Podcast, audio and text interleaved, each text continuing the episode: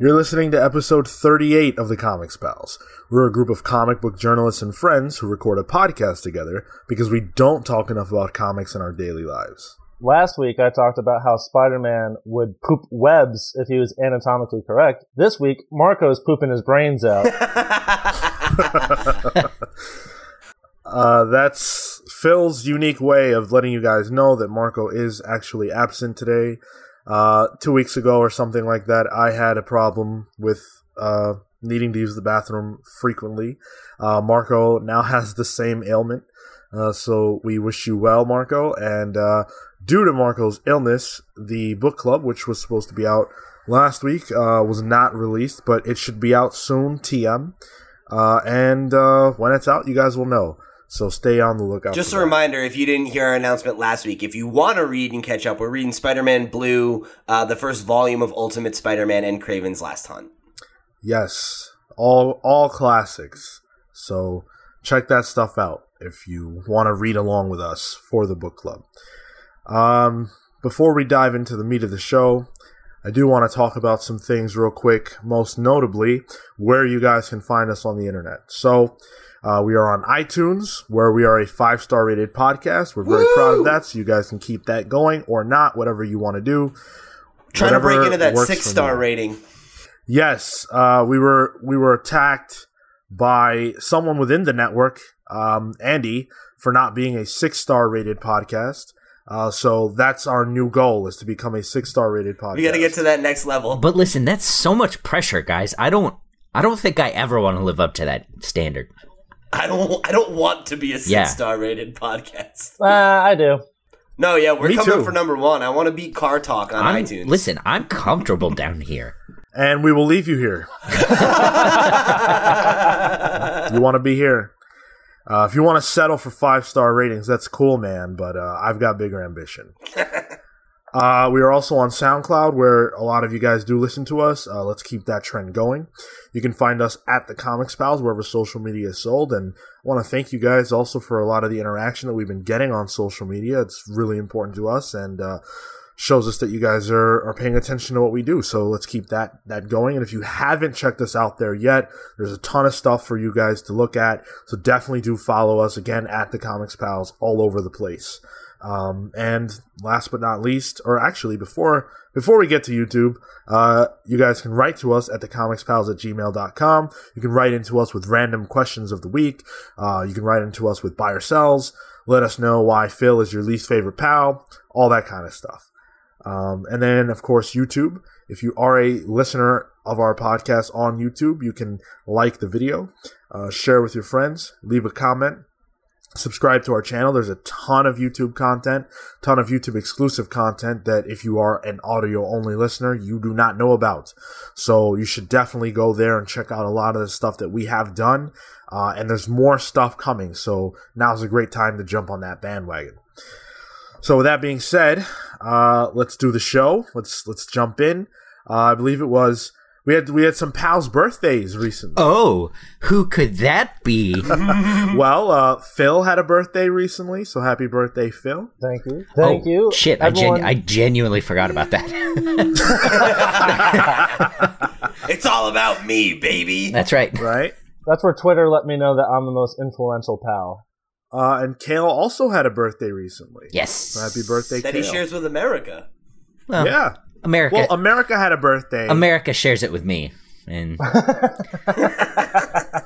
so, Cale, you got a gift from a friend. So, right? s- speaking of birthdays, uh, yeah, my my uh my my pal Nick Lallam, uh, uh, friend of the show. Uh, you might remember uh we talked about adopting his uh, his newborn baby Gwen. Uh, still uh, looking into drawing up the paperwork for that. So, uh, Nick, I, I I do expect that to be in the mail any day now. So uh, you will be getting served. Uh, but Nick sent me a gift that he specifically wanted me to open on the show. Uh, so I will do that now. Cut, cut away from the body. Here we go. Okay, nice gonna- and I'm gonna say it's a baby. microphone. I'm gonna. it's just Gwen. As he's using the the, knife, I'm gonna say it's a baby. I'm, I'm gonna guess it has something to do with superheroes. No. All right. Wrong, uh, wrong. It uh, Well, let's do it then. What Open is it, it? open it, open it. Yeah.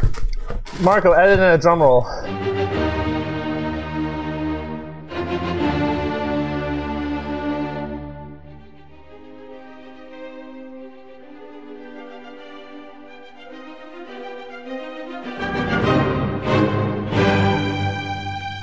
Guys, it's paper. Wow. USA. That's Bubble dumb. pop. You guys are dumb. it's uh oh boy. Oh boy. Oh boy. is it? Is So it's a Oh, bright- that's a big old box. Oh wow. Is that wow. Watchmen? What the fuck is that? It's a, Cy- Oh, it's a Cyclops statue. it's a s- X-Men Evolution Cyclops statue. Whoa, That's that's, very really cool. sick. All right, this was worth it. Wow. Wow, that's really cool. I've actually seen that at one of my local comic book stores. That's a really sweet statue. This thing is cool. So Yeah, cool. dude. Nick, Nick, thank you so much, dude. Holy Yeah. crap. Now you got to put it with the Jean Grey. Uh, Yes. That's that's what you're getting for Christmas. And don't make that face because they go together. It's a set, okay? Where's where's the teenage Emma Frost? Nick, thank you so much. Uh, this is amazing and incredible, and uh, uh, I can't thank you enough. I want to adopt your baby. There it I'm is. sure there will be more many more thank yous to come off the air. Nick, thank you for the gift. Uh, we gracefully accept it. Cale, since you're ungrateful, I'll take it. Um, He's you can very mail that to me. No, he's not because he's not grateful for Jean Grey and Cyclops It- Cyclops and Jean Grey. listen, go if it was a Jean Grey statue, I would package it right back. I would walk it to your house. you know what? Thank you, thank you. You know what? Good. Yeah. All right. So we're gonna we're gonna play a new game here. Uh, you longtime listeners will recall an episode uh, where we voted for who the president should be. Since we don't want Donald Trump to be the president, we thought, hey, what comic book supervillain could or should be the president? And each of us advocated for a particular supervillain. So we're gonna do something similar, and I'm gonna let Phil explain it since it's his idea. All right, listeners. Early on, we had an episode where we weren't sure about who the greatest Spider-Man villain was, and we're going to debate about it today. I'm going to moderate. We'll have a round where we have initial remarks from each of the advocates, and then a round for retorts, and then we will determine who is the ultimate Spider-Man villain. So now, do we get to pick who we're advocating Nope, for? I'm picking. oh, that's for you. that's some that's some crap. Yep. because if you pick the person you're most, uh, you'll logically pick the person you're most comfortable and familiar with talking about, which in some context, Pete, huge Spider-Man fan, I think you'd have an advantage. All right, Cale, I'm going to assign to you perhaps the ultimate Silver Age Spider-Man villain, Dr. Otto Octavius. All right. Doc Ock. Challenge accepted. that's a good one.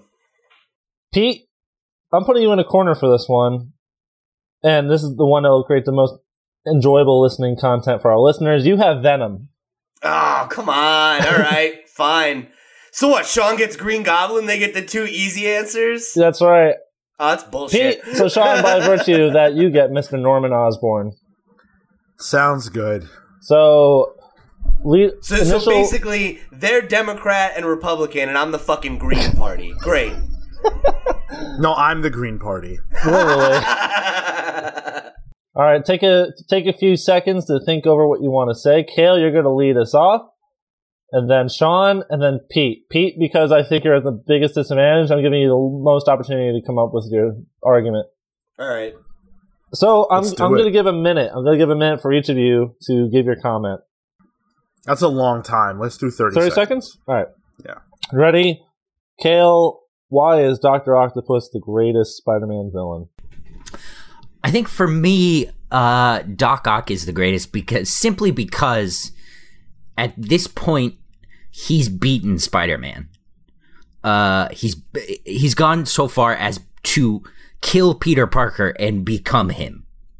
Uh, his and not only that, recently return as Doctor Octopus. Uh, so Do- uh, Otto Octavius has become both the superior Spider-Man and the superior Octopus. All right, that's He's- 34 seconds. I paused you so you could finish your sentence. Oh, okay. That was only 30 seconds, man. I talk slow. All right, all right, all right, all right. Give him, give him, give him an, an extra thirty seconds. The only do the ex- full What? minute. No! the only him the other full minute. The We'll all only do a full the only other thing I was going to say is that he's also uh, married Aunt May. So he's the greatest hero. I know what I said. All right. That took it, that took us to 40 seconds. So we'll do 30 seconds and I'll let a little over uh, a little over 30 seconds if you have a sentence to finish. All right, So sounds good. Sean, why is Green Goblin the greatest Spider-Man villain?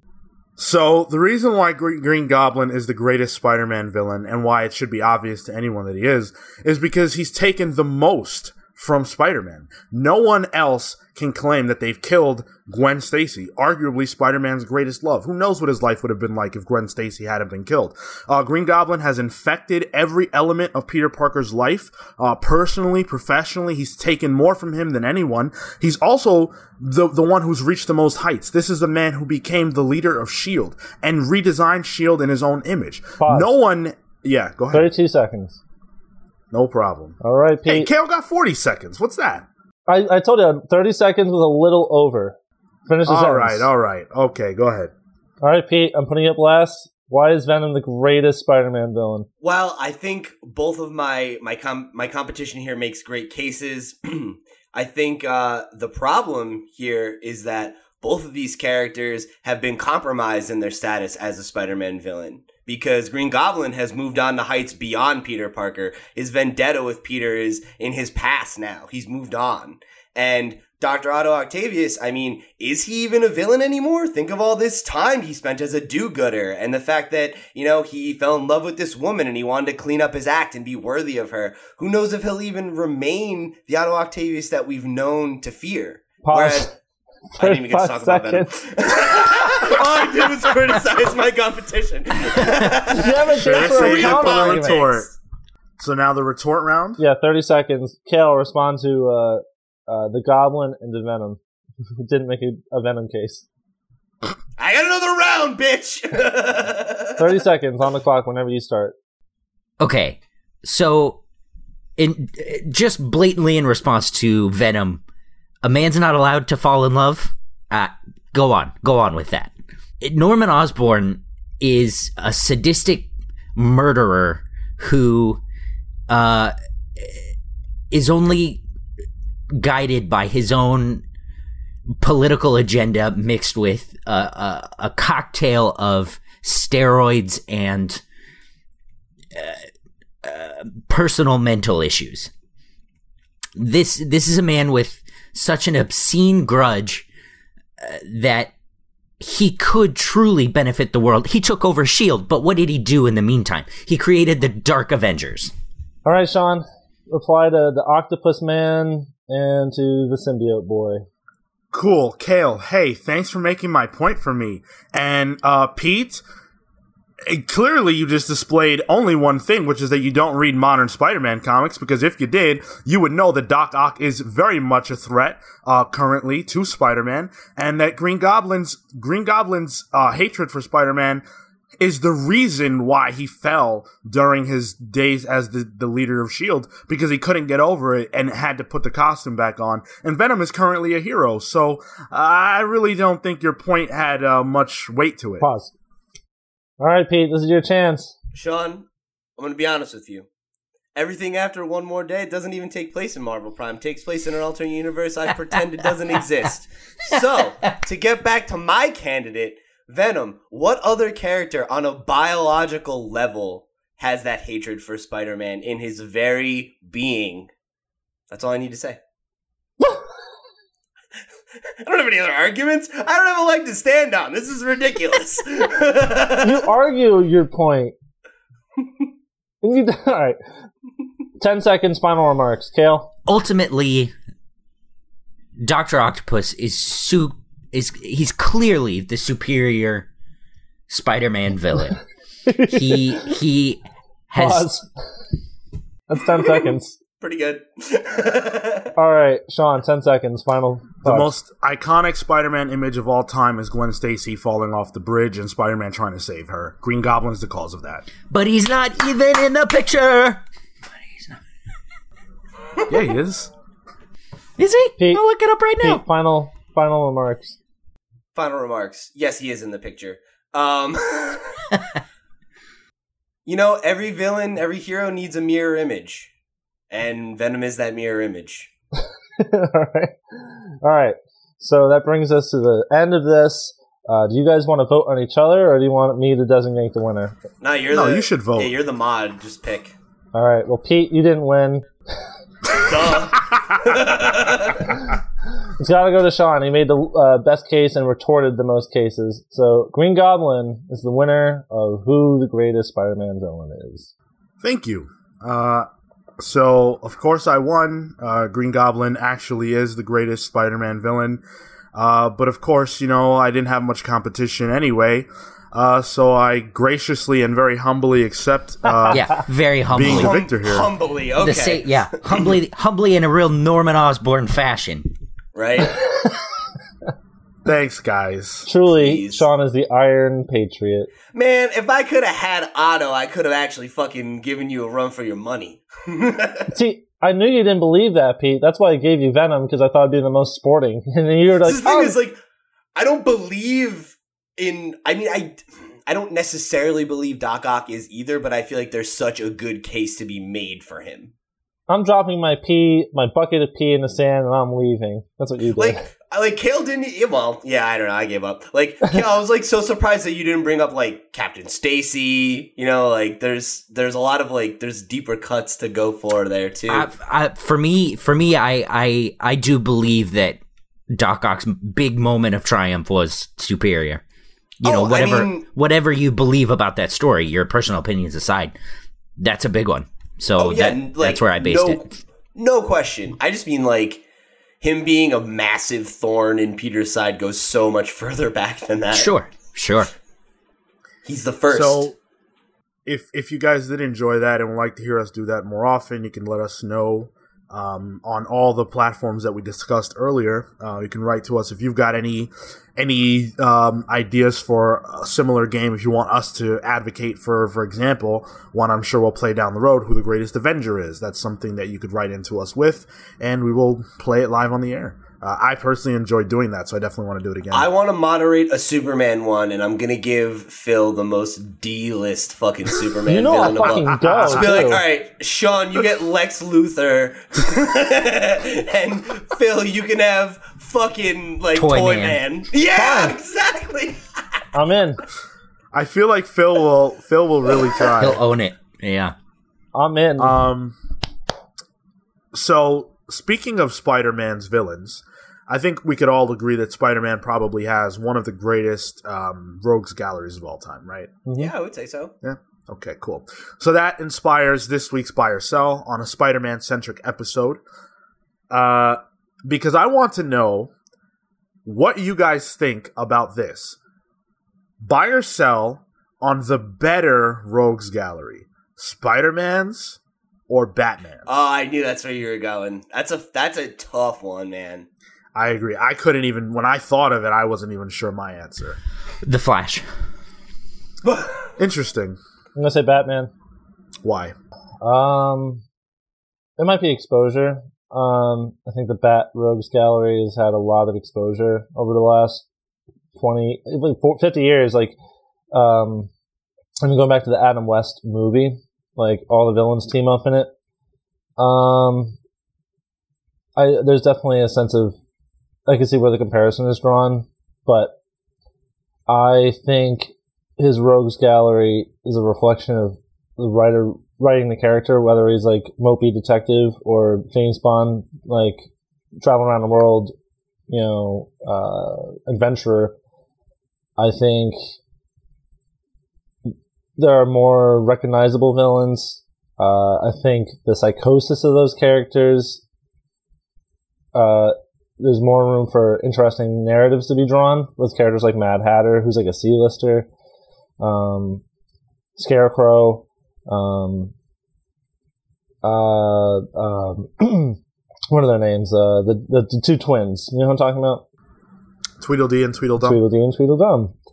Uh, like I think of that Batman story by Morrison, Serious House on Serious Earth, and it, like weaves this narrative of all their weird psychoses in Arkham. Um, so I'm gonna buy on the Batman villains and sell on the Spider-Man ones, which isn't a slight to the Spider-Man ones. Okay. Anyone else have their answer? Um, yeah, I'll go. I mean, I mine's kind of a cop out. Like, I'm more of a Spider-Man fan, so like, if it is like a one or the other, I think I'm going to buy on the Spider-Man villains. But I do think Batman's, I think Batman's Rogues Gallery are probably more important to him. You know, like I, I think like Spider-Man's villains are great, but I don't feel like when you th- when you think of a lot of like the appeal or like the like the great Spider-Man stories, a lot of it doesn't have to do with his villains. You know, it like a lot of them are really cool, they're really colorful, a lot of them do a lot like we talked about like, you know, um Otto and and um and Norman have both been great foils for Peter, but I feel like so much more often they're obstacles to tell stories about Peter, whereas I feel like there's a lot more interplay between Batman and his villains, and I think his villains are often a much bigger part of what makes a narrative work. You know, like we talked about Kraven, and that was a story that was so focused around Kraven, obviously. But I don't think there are a lot of Spider Man stories like that, you know, or, or where any one of his rogues is like so, so pivotal in, in telling that story all the time, you know? I, and like maybe that's an easy thing to say, but uh, you know, um, I, I get why people say Batman's Rogues Gallery is the best supervillain Rogues Gallery because I think it is. But just as a Spider-Man fan, as someone who prefers Spider-Man as a character, like I'm gonna have to go with Spider-Man's villains. I don't think I want to answer this as a fan. Um, I I think uh, I think if I, I, I'm gonna take it from the point of view of if I were if I were Batman, whose whose villains would I want? I would definitely want Spider-Man's. Really? I think I think if I was the character, I'd want Spider-Man's because Spider-Man's a much more physically formidable character than Batman, and his villains reflect that. As his his villains are like augmented with super strength and speed and shit. I, Batman's have that in spades as well. No, Clay. Just, Clayface, just like Killer Croc, Bane. Uh, who's that? Who's that one guy? Uh, there's Even- another Bane-like character that I can't think of his name. But even Killer Croc and Bane aren't like Norman Osborn strong, who's like physically augmented to be, you know, Spider-Man strength and and Doc Ock has. Is. Ra's al Ghul is Hmm. also Batman's like physical equal. They're both like peak Yeah. human type guys. I don't know. I mean, like literally, almost every one of Spider-Man's villains is stronger than him, like on Yeah. a pound for pound like level. You know, like any one of them could kill him if he wasn't smarter and better at fighting. Yeah, most of most of Batman's villains aren't particularly like it's more psychological. The narrative structure is for those characters, like Joker, Two Face. Um, so as a as a villain, uh, as a hero, I don't know if I'd want s- s- Batman's villains more, just because Spider-Man's villains would be able to literally punch a hole in me. yeah, Yeah, that's a good point. Well, I hadn't, at yeah, any I hadn't rate- considered that. It is it is Cale's time. I think so what- I think I think at? Bat. Ultimately, what I'm getting at is uh, Batman's are scarier. So if I'm a hero going into that, I would want Spider-Man's villains, and I'll take whatever comes. So you're buying on on Spider-Man, Spider-Man's yeah. villains. All right. I am going to. I'm, I'm actually surprised at myself right now, but I'm going to buy on Spider-Man's villains fuck yeah. because as I think about Because it, because this I- is I a strongly- Spider-Man episode. right when we do the Batman episode, I'll give you a Batman answer. Uh, no, I I strongly believe that uh, Spider-Man's villains. There's more of a. There's more. I, don't want to say it's personal in a lot of senses because it is with, for example, it is with um with Norman and it is with Venom because they actually know who he is under the mask. A lot of them don't, but they want to kill him really, really badly. Like Kraven has a an extremely personal vendetta against Spider-Man. Doctor Octopus has a personal vendetta against Spider-Man. Um, uh, like Carnage. Like a lot of those villains really need to see Spider-Man dead. Whereas for Batman, they do, but like I feel like Penguin just wants to be a crime lord. Poison Ivy just wants to save the planet. Mister Freeze just wants his wife. Yeah. like Most of them just want them- Batman out of the fucking way. right to be able to do what they want to do. Whereas Spider-Man's villains have they really really need him to die because it's it's personal for them now. Um, I feel like you could say that. Sorry. You make it sound like they're one dimensional then.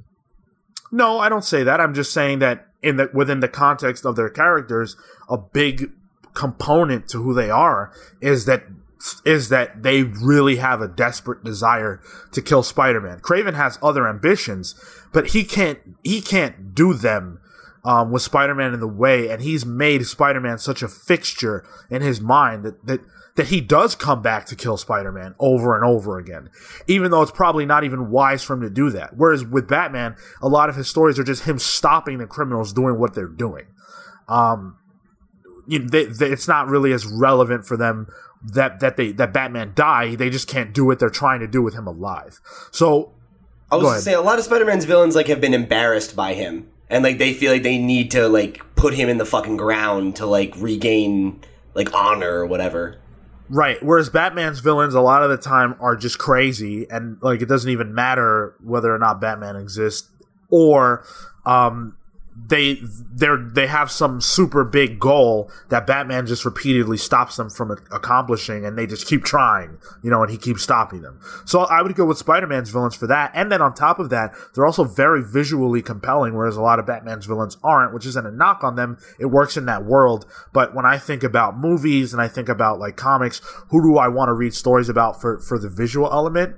Definitely Spider-Man's villains. So I'm going to buy on Spider-Man's Rogues Gallery. Yeah, dude. Like the sin- like whenever you see like a story that has to do with a Sinister Six, like any lineup of a Sinister Six, like it's always just like, yeah, this is like some of the most colorful cast of like legitimately interesting supervillains that we've got.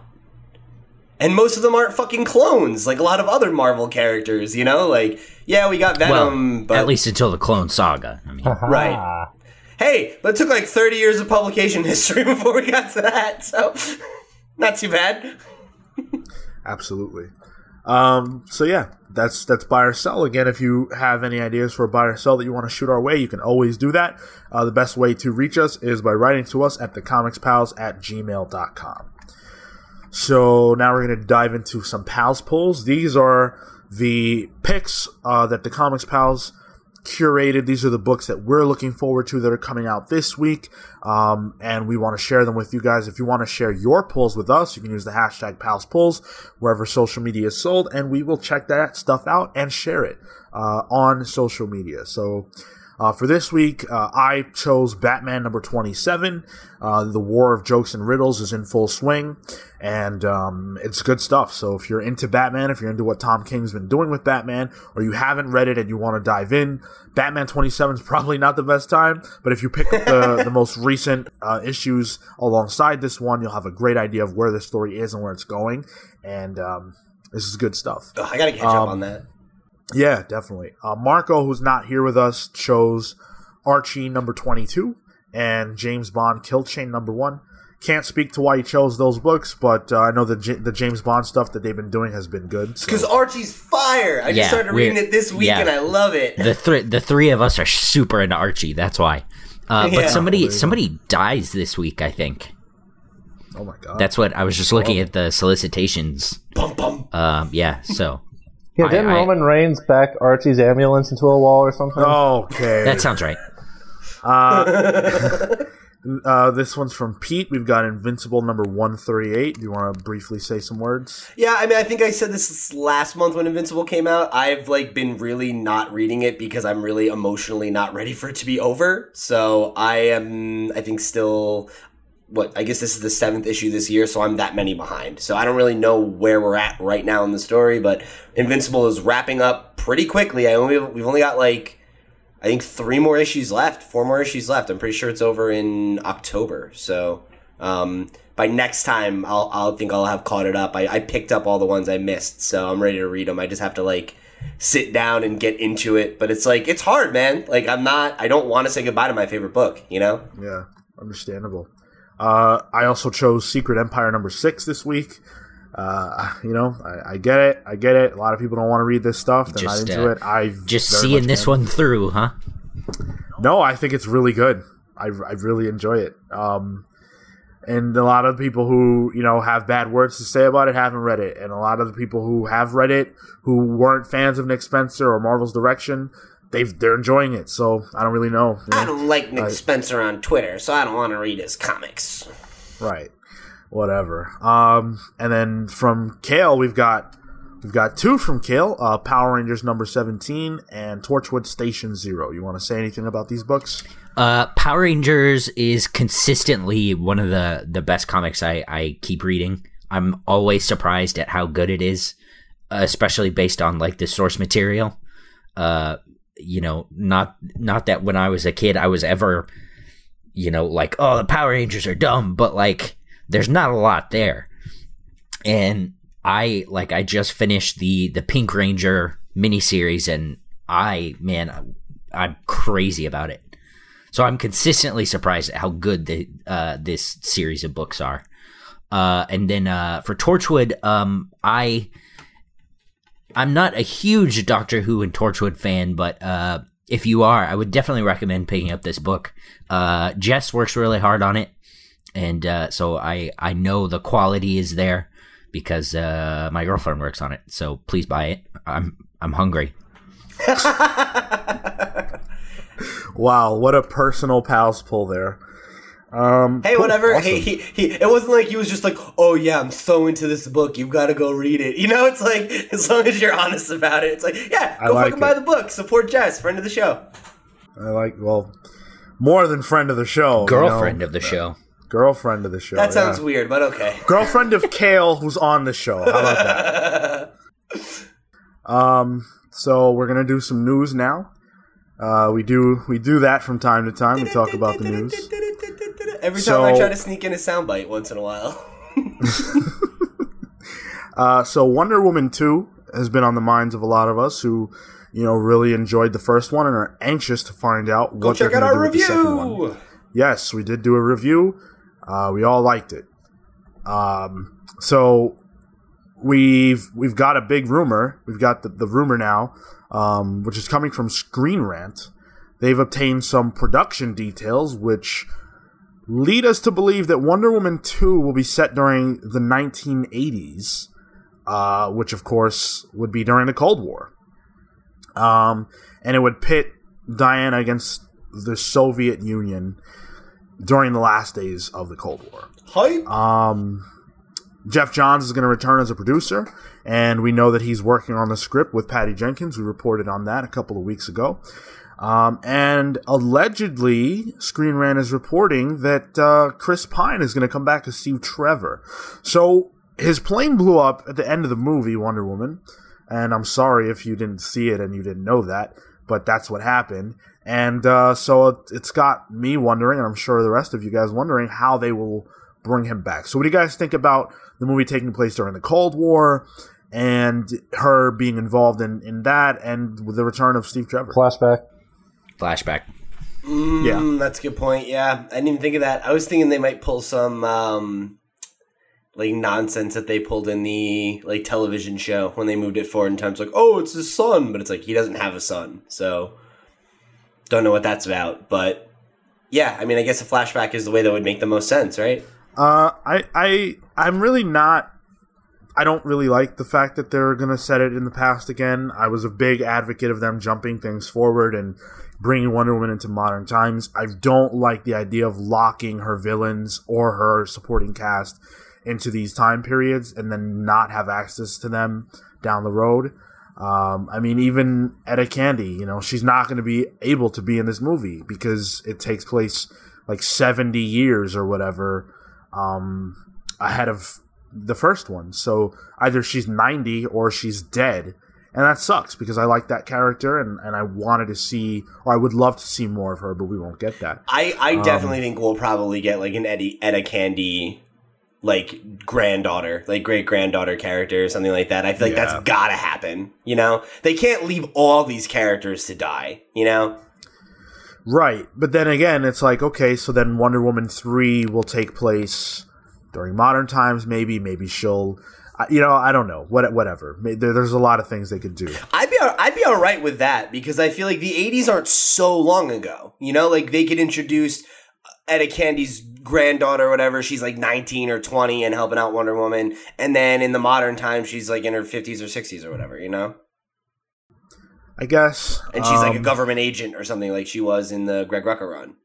Like, Right. That'd be all right. Yeah, it could. It could. It could be good. Could be good. Uh, as we say on this show. Um, Print that shit, and then baby. again, it's it's the villains. You know, you, you're not doing Ares again. So what do you do? Do you do like who does she even have that that makes sense with uh, the Cold War? I I you know I don't know. Yeah, I mean, I I don't really know enough about Wonder Woman to like speak to that. Like, I think we talked about in our Wonder Woman special how her rogues gallery isn't super iconic or anything, but Could be some could be some KGB experimentation. We get the cheetah. Oh yeah, that could Oh. work. That's oh man, I see that that's a good idea, but I don't like it anyway because um the cheetah's origin, you know, we've talked with whatever. We talked a lot about that during the Wonder Woman special, but she's directly tied into the gods and she's a direct parallel for Wonder Woman because she's kind of the inverse. Like Cheetah or the woman who is the cheetah wants to uh, is fascinated by gods and becomes a god as a result of her kind of meddling and getting into the wrong stuff. Whereas wonder woman um, is created by gods but becomes a human. So they're like on different trajectories. A human be- who becomes a god versus a god or a god-like character who becomes essentially a human and you totally lose that if you go with that with what Cale said but what Cale said makes sense it's not like, it's, it's a good idea I disagree. You could, I mean, you could easily make the case that you know she is a scientist in charge of whatever, and she knows about Wonder Woman and her godhood, and wants to become like that, so she operates on herself or whatever. Yeah. Also, not every cheetah has that origin story. There's like six of them, and that's only That's true. that's only what Deborah Domaine. No, that's which one is it? I can't. I I'm blanking on her name right now, but um, I could also I could also see that being an interesting parallel where maybe the woman who becomes Cheetah isn't the scientist that turns her, right? Like it's maybe like Wonder Woman was made by the gods, you know, and like wants to be a human, and then we have this like you know quote unquote man made creature trying to also be human, and there's there's a way you could have those be that same kind of dynamic. Um, if the if the narrative works, you know, right? Like if the script is good. Or even, yeah, even a man-made creature trying to, you know, reach for godhood. Sure. Barbara Ann Minerva is the scientist, Mm, the ar- archaeologist, scientist cheetah, and and you're right, Phil. There's there's definitely many different cheetahs that they could go with. Uh, I- you know, it's it's just a preference thing and not my thing, I guess. The Wonder Woman comics that I have read, um, star her. That's the that's the cheetah that I'm familiar with. I really like that origin. I would love to see it play out on screen. But you guys are right. There's many ways to go with it. And as far as logical ways to utilize that character on screen, Cale brought up a great point. That's a good idea.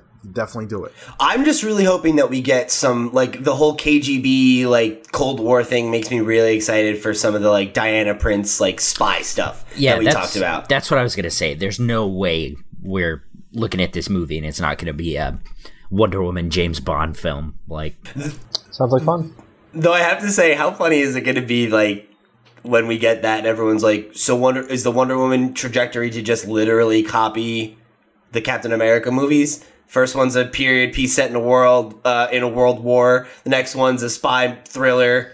You know, the, if it works, Then we make Justice League uh, Justice League 1.5 with Wonder Woman 3 and it's actually better than Justice League. Yeah, we'll we'll see how it plays out. I'll, I'll I'm not excited. I will get more excited as we hear more stuff down the road. And this movie's not going to be out for a while, so we've learned that Green Lantern Earth One is the next series in a line of graphic novels that uh, DC has been putting out. Uh, this one's going to be it's going to have a really good creative team, actually, a creative team that I'm a big fan of, which is Gabriel Hardman and Corinna Bechko, with Jordan Boyd doing the uh, colors for them. Uh, he's uh, an, an, amazing talent. Um, this is this is going to be really cool. This is going to be really awesome. Um, but so what they're doing with it is they're actually kind of reworking Hal's origin. Uh, he's going to be an astronaut instead of a pilot, and he's going to work on prospecting prospecting asteroids for Ferris Galactic. Um, so yeah, so he finds the Green Lantern ring and learns that it came from the Green Lantern corpse uh, that was long ago murdered by the Manhunters. Uh, and so he decides that he wants to bring the corpse back, uh, and that's kind of the story. So what do you guys think about that? Sounds really pulpy. I like it. Yeah, like I don't know, man. I find I haven't read all of the Earth One stories, but I just really like I like the way that they choose to kind of reimagine things because I feel like it's such a it always feels like oh this is cool like this feels close to the core of the character but it's like something different like that sounds like a really interesting kind of like silver agey kind of story but I'm sure it'll be a very modern take on that kind of story. So yeah, I'm I'm all in for this. This sounds great.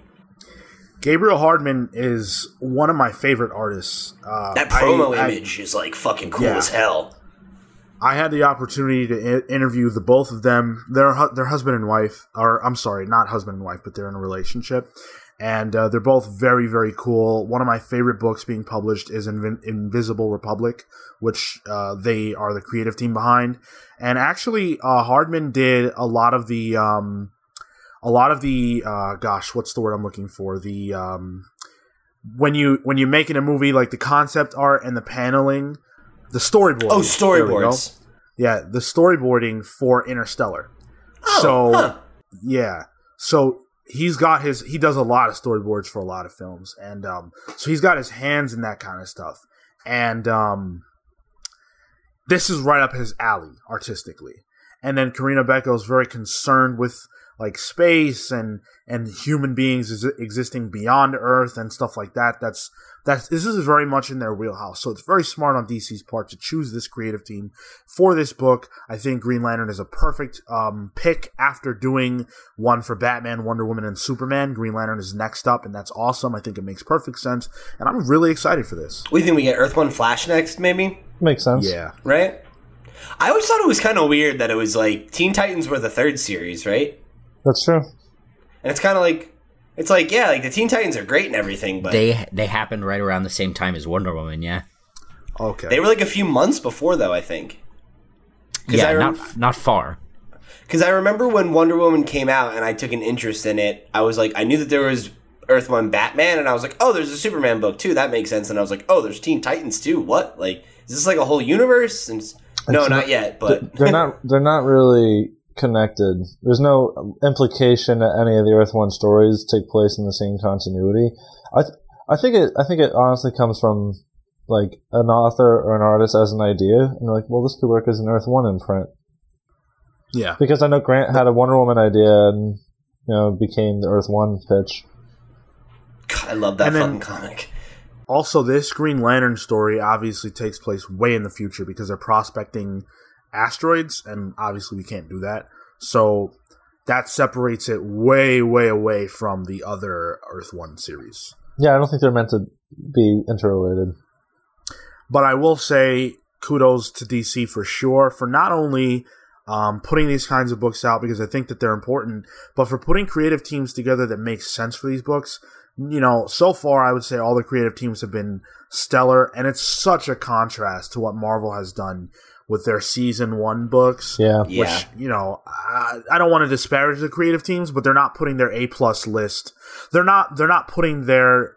It's not Bendis writing them. You know, yeah. like To they did benefit. one with Rick.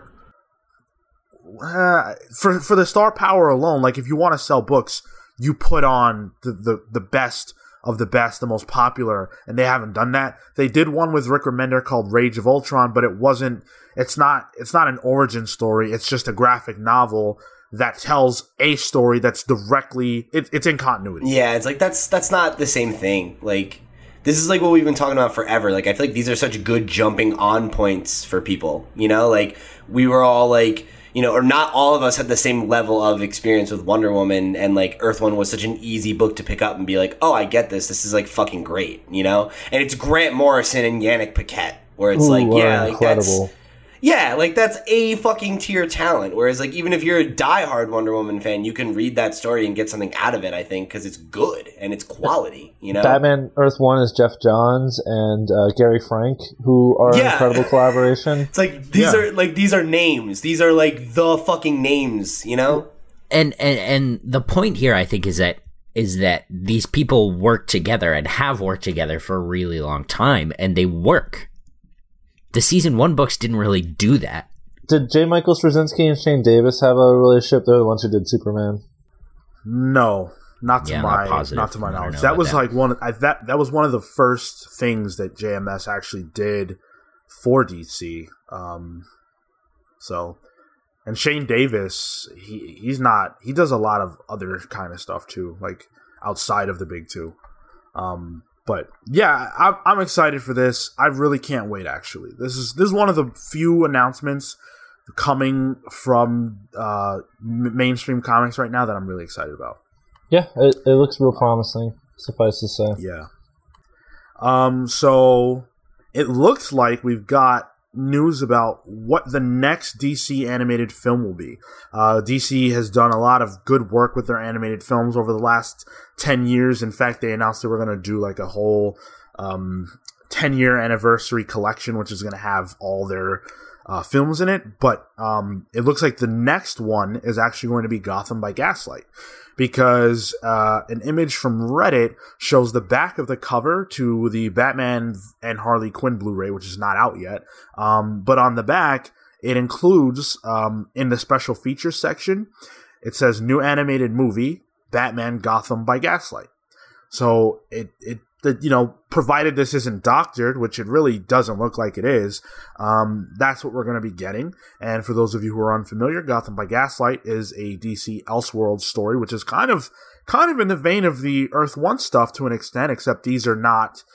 Uh, they don't take place in continuity, but they're also not origin stories. And uh, it features Bruce Wayne becoming Batman in 1889 and investigating whether Jack the Ripper has come to Gotham. Um, so it's it's actually a beloved uh, comic book. One of the better stuff, one of the better things that they did with Batman in the '80s, which was full of incredible uh, work. But um, yeah, what do you guys think? Have you read it? I actually haven't read it, and this inspired me to want to pick it up. Oh, up. it's good. It's Brian Augustyn and uh, famous and very talented Mike Mignola on art. Yeah, actually, I read this for uh, research for a CBR article I was writing a couple months ago. Um, I thought it was really cool. You know, I, I love Elseworld stories or like what ifs. Like, I always thought those are a ton of fun if you're like if you're into comics. You know, like if you're someone who knows characters well enough to be able to pick up like what they're trying to do with like the random kind of like oh, we're just gonna put you in this weird situation and just go with it for one issue, you know, um, or however many, depending on. But um, yeah, it's like I, I think this is such a cool thing. I, I was a big fan of um, when Marvel did this a couple years ago with their Marvel Noir series as well, um, which was obviously way later than this. But um, I, yeah, I think this is just such a fun aesthetic and like it's not like something that's never been done before, but I always think it's really interesting when we get superhero stories that are set in like a pre real world 1930s because like that's when Superman was created. I feel like that's when most superhero fiction happens is either like is in that era, you know, is like from the golden age as it were of America to the modern day. So it's always cool to think of like, oh yeah, like Batman in in London in what'd you say, eighteen what is it? 1898. 1889. Yeah. So it's like that's really cool. Like that's so different that like that'll be a fun thing to see, and I'm sure it'll be really interesting to see in an animated fashion as well. You know. Yeah. Um, I don't know. The DC animated films haven't really done anything for me for a while. I think they've. I haven't, uh, granted, I haven't seen one since Flashpoint, but that really lost me. Um, I think before that they were all like they were hitting nonstop home runs for the most part, like with with New Frontier, Wonder Woman, uh, the Green Lantern ones, uh, the Batman Gotham Knight, um, uh, Year One, uh, the Dark Knight Returns two parter. Like, those were all super stellar. But like, I don't know, the animation started declining and it felt like they got, like, I, I saw part of the uh, Suicide Squad one and the Batman and Robin ones and I was like, man, these aren't great. I don't know. I liked Flashpoint. And Aquaman, that was another one that was like not great. Flashpoint's the last one I saw too, though. I think, and I thought that was solid. I mean, it's very I very liked Flashpoint a lot. yeah. It's I don't know. It's pretty really similar to the source it. material. I I think a lot of a lot of the complaints and and by the way, these are actually extremely popular. Um, but a, a lot of the complaints from people who aren't into what they've been doing recently, people like Phil, they're complaining because they they do a lot of Batman. A lot of them are Batman now. It's almost exclusively Batman. Yeah, and uh, I I definitely have fallen off with these, and part of it is because of that. I'm a huge Batman fan, but I don't need this much Batman out of my DC animated uh, films. A few weeks ago, we said that uh, there was a chance Lucy Liu might be interacting with uh, Luke Cage season two in some capacity, and we finally have confirmation that she will be directing the season two premiere kind of a big uh, announced deal. by yeah announced by Netflix and Marvel Television. Uh, Lucy Liu, who's done you know just a ton of films, um, starred as it starred in Kill Bill as O-Ren Ishii, uh, and in Char- Charlie's Angels. Um, she's she's helmed some films as director, uh, some short films, a couple of um, television things she did. She did uh, episodes of Elementary and Graceland, and now she's doing Luke Cage. Uh, this is this is a quote um, directly from the executive producer and showrunner of Luke Cage, Hoda- Hodari Coker, said this about uh, Lucy Liu. She brings the same buoyant intensity, depth, humor, and singular focus to her directing that she has always brought to her acting, not to mention the fact that the former O-Ren Ishii certainly knows her way around an action sequence. So I think this is really cool, uh, really exciting.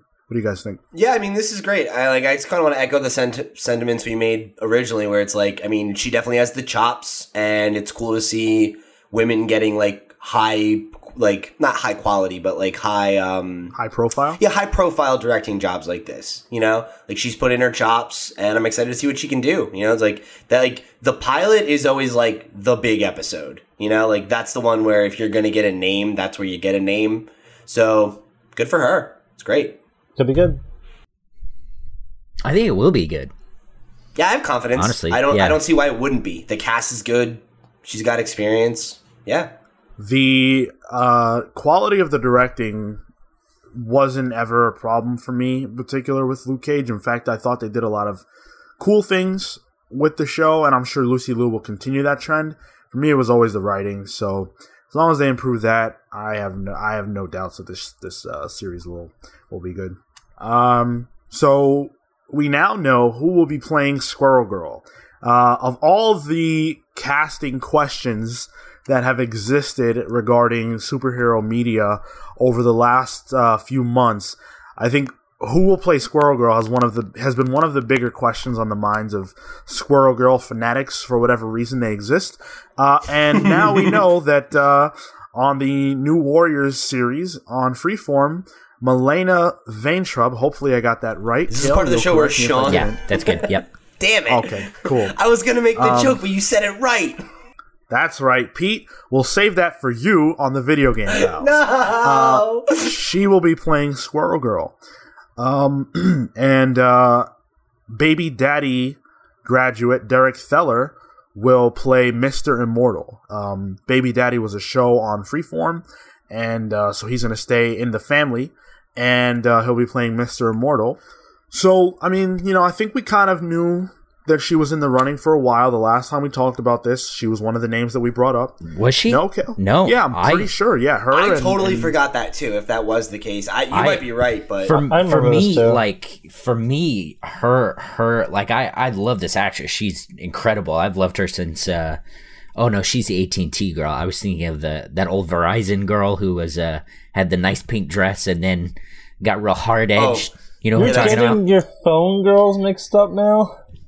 What can I, I say? mean, to be to be fair, like three or four of the biggest cell phone providers have a cute woman as their character, so it's like, Wait, wait, Cale, are you saying that she's the woman from those commercials? she's not. She's not the one from the Verizon commercials. She's, from the AT&T. AT&T. commercials. Yeah. yeah, Are you the, serious? Yeah. Yeah. Yeah, hundred percent. Oh, You know, like- that's so cool. yeah, like the short, cute girl who's always just like, Yeah. yeah, you can Oh, switch yeah. to AT and T. Like, yeah, this oh, is I her. remember. Yeah, this is her. She uh Oh, no, that's and she's got she's got a lot of really killing killer uh acting chops and she um uh she was on a U uh, a Yahoo uh series, I think it was called Spaced. Uh I think I want to say she played like the devil or something and just fucking into it. Uh but uh So previous roles include the AT and T girl and, And the Satan. devil. Is there a difference? Uh, well, uh, but yeah, no, I um, I didn't, uh, I didn't consider her at all. Like it just never came into my head. You know, for me, it was between like Anna Kendrick and um, Shannon Purser of uh, Stranger Things and uh, Riverdale. I think I think Anna Kendrick was priced out. Well, yeah, Anna Kendrick wanted to do it if they were going to do a movie. They Yeah. were never going to. Yeah, they were never going to get her for some yeah, she fucking was Fox. Family show. Yeah. Uh, but now uh, it's really interesting. The uh, the day, literally the day after this news came out, Shannon Purser of Stranger of Stranger Things and Riverdale uh, got an Emmy nomination. Oh wow. So not that I not that I'm disparaging you know this pick of uh, Milana at all, but Marvel might have uh, missed a missed a real good opportunity. Well, you don't know. I mean, she might have been busy too. You know, like she is on Riverdale, and they're doing twenty-two episodes this season. Like, she she really wanted it. so I, I you know I don't know. The Yahoo show was called uh, Other Space, by the way. Okay, yeah, I wasn't too far off. Other space. But yeah, um, for those of you guys that are big fans of Squirrel Girl, you now have your your live action Squirrel Girl. I might tune into this. I don't know. It's a live action comedy, scripted comedy. I don't I'm know. gonna give it a shot. Honestly, honestly, her name is enough for me to give it a shot. I'm, I mean, I think she's a great I pick. like her a lot. Like, she's super cute. Like, I feel like she definitely has like the right like look. You know, um, I, I don't know. I think this could this show could surprise us. I really do. I probably won't watch it. Phil Phil doesn't like TV or superheroes though. You know what? That's true though. That's fair. Wait, that's that's wait. I'm sorry. Only half of that's correct. Yeah. I don't watch. Put a aside of the TV. kayfabe for a sec. I don't. I don't even like superheroes. What are you, Marco? Yeah. Right. D23 Expo is uh, in full swing. And as a part of that, we've learned from Disney and Marvel um, that uh, Marvel's Spider Man, the new animated series that's coming to Disney XD, um, is going to be coming out on August 19th. And it's getting an hour long special. What's weird to me is that it premieres at 7 in the morning. Uh, when I was a kid looking forward to Fox Kids and whatever the, the WB thing was called, I wasn't up at 7 a.m. And then it's on the Disney XD app at 12:01 a.m. Uh, so all the all you kids that are up at 12 a.m. in the 12 a.m. you guys can check this out on the app. That's honestly What probably they- a better time than seven. what? for for Guys, the for Marvel, the target audience of this doing? show. They better not be up at 12 in the morning. I was. I don't What know. What the hell? That's probably for the adults. The teen and twenty year olds Yeah. are going to be watching it. Well, 20 uh, at any rate, Yeah, the 40 year olds. Disney on the Disney XD app, you have to have your cable provider. Nobody's got that. I don't know, man. Uh, Like, what is this whole announcement is bonkers to me.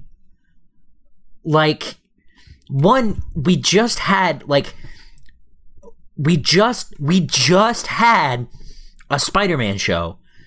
Your mileage on it may vary, but we just had it, and it was doing really well. And they're gonna cancel it because the new movie came out Yeah, synergy, baby. And put This- it at seven a.m. Was that why though? Because like I, I feel like there was another reason why they canceled it. I, I, cause I remember we reported on it, and I feel like I mean, other than Drake Bell being a douchebag, I don't, you know, maybe. I don't remember. I think you might. I think you might be right that there was some other reason. But to be honest, this has been their mo.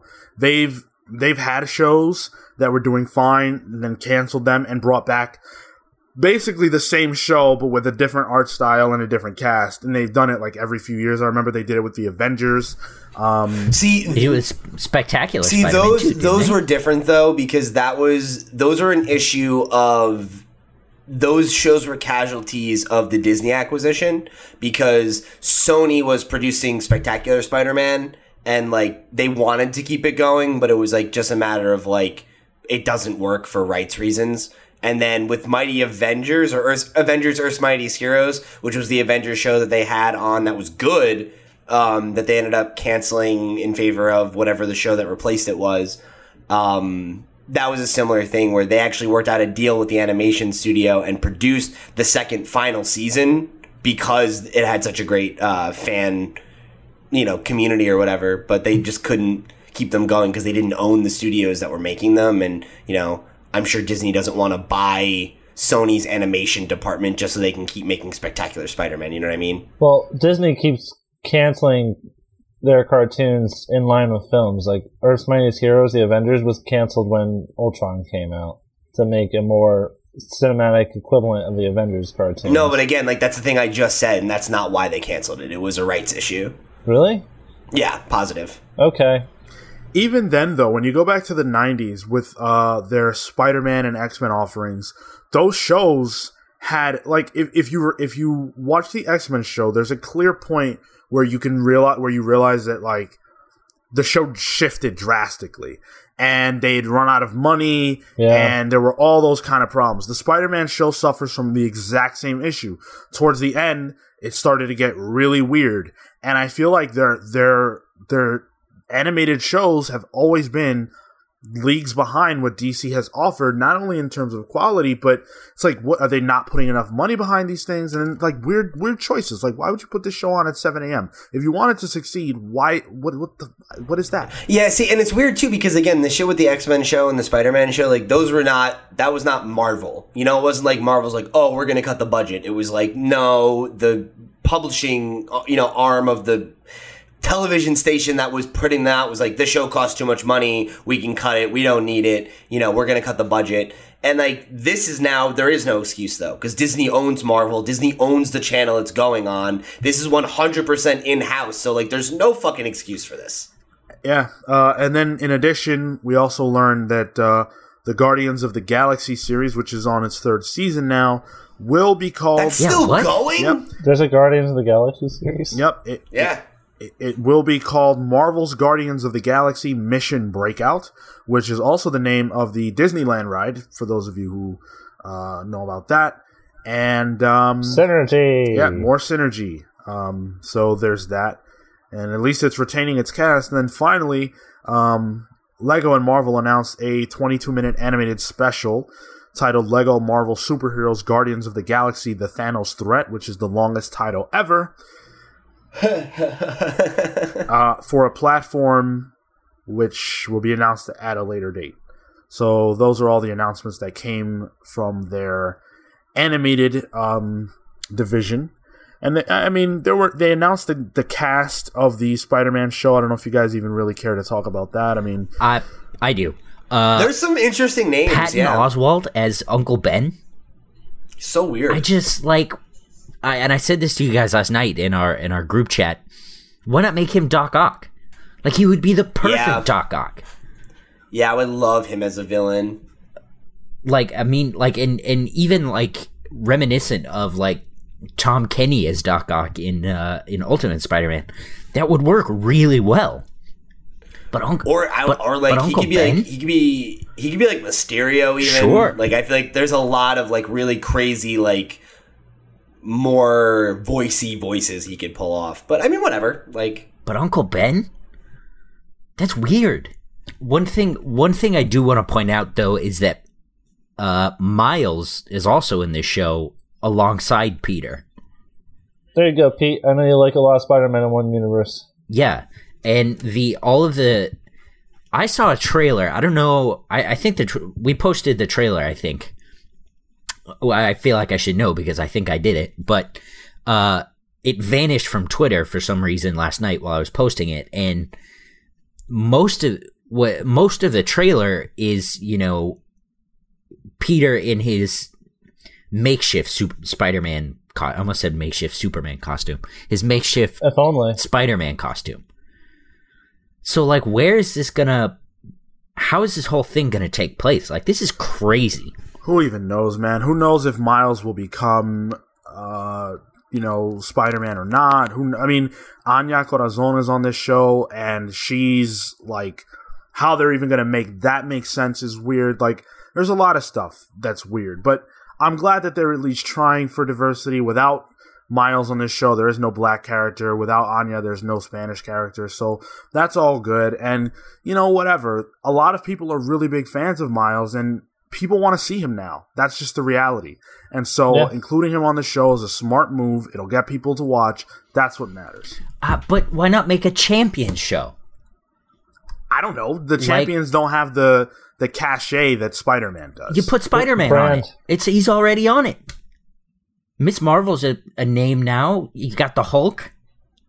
It's just so hard for me because like I feel like these shows are like they're aimed at kids, right? So like if you're gonna aim it at kids, kids know that Peter's Parker Spider Man. They probably don't even know who Miles Morales is. So like you're putting him in in there as like what you think that there are a lot of kids that like I don't know how many kids read comics. But- Miles you know, Morales like, I- is a huge character now. And yeah, he's been he was on- an Ultimate He's Spider-Man. been on Yeah. Ultimate Spider-Man, yeah, where he was. yeah, that's uh, true. He was on that show. He was uh, and I'm Donald sure. Glover. I think he's yeah. in.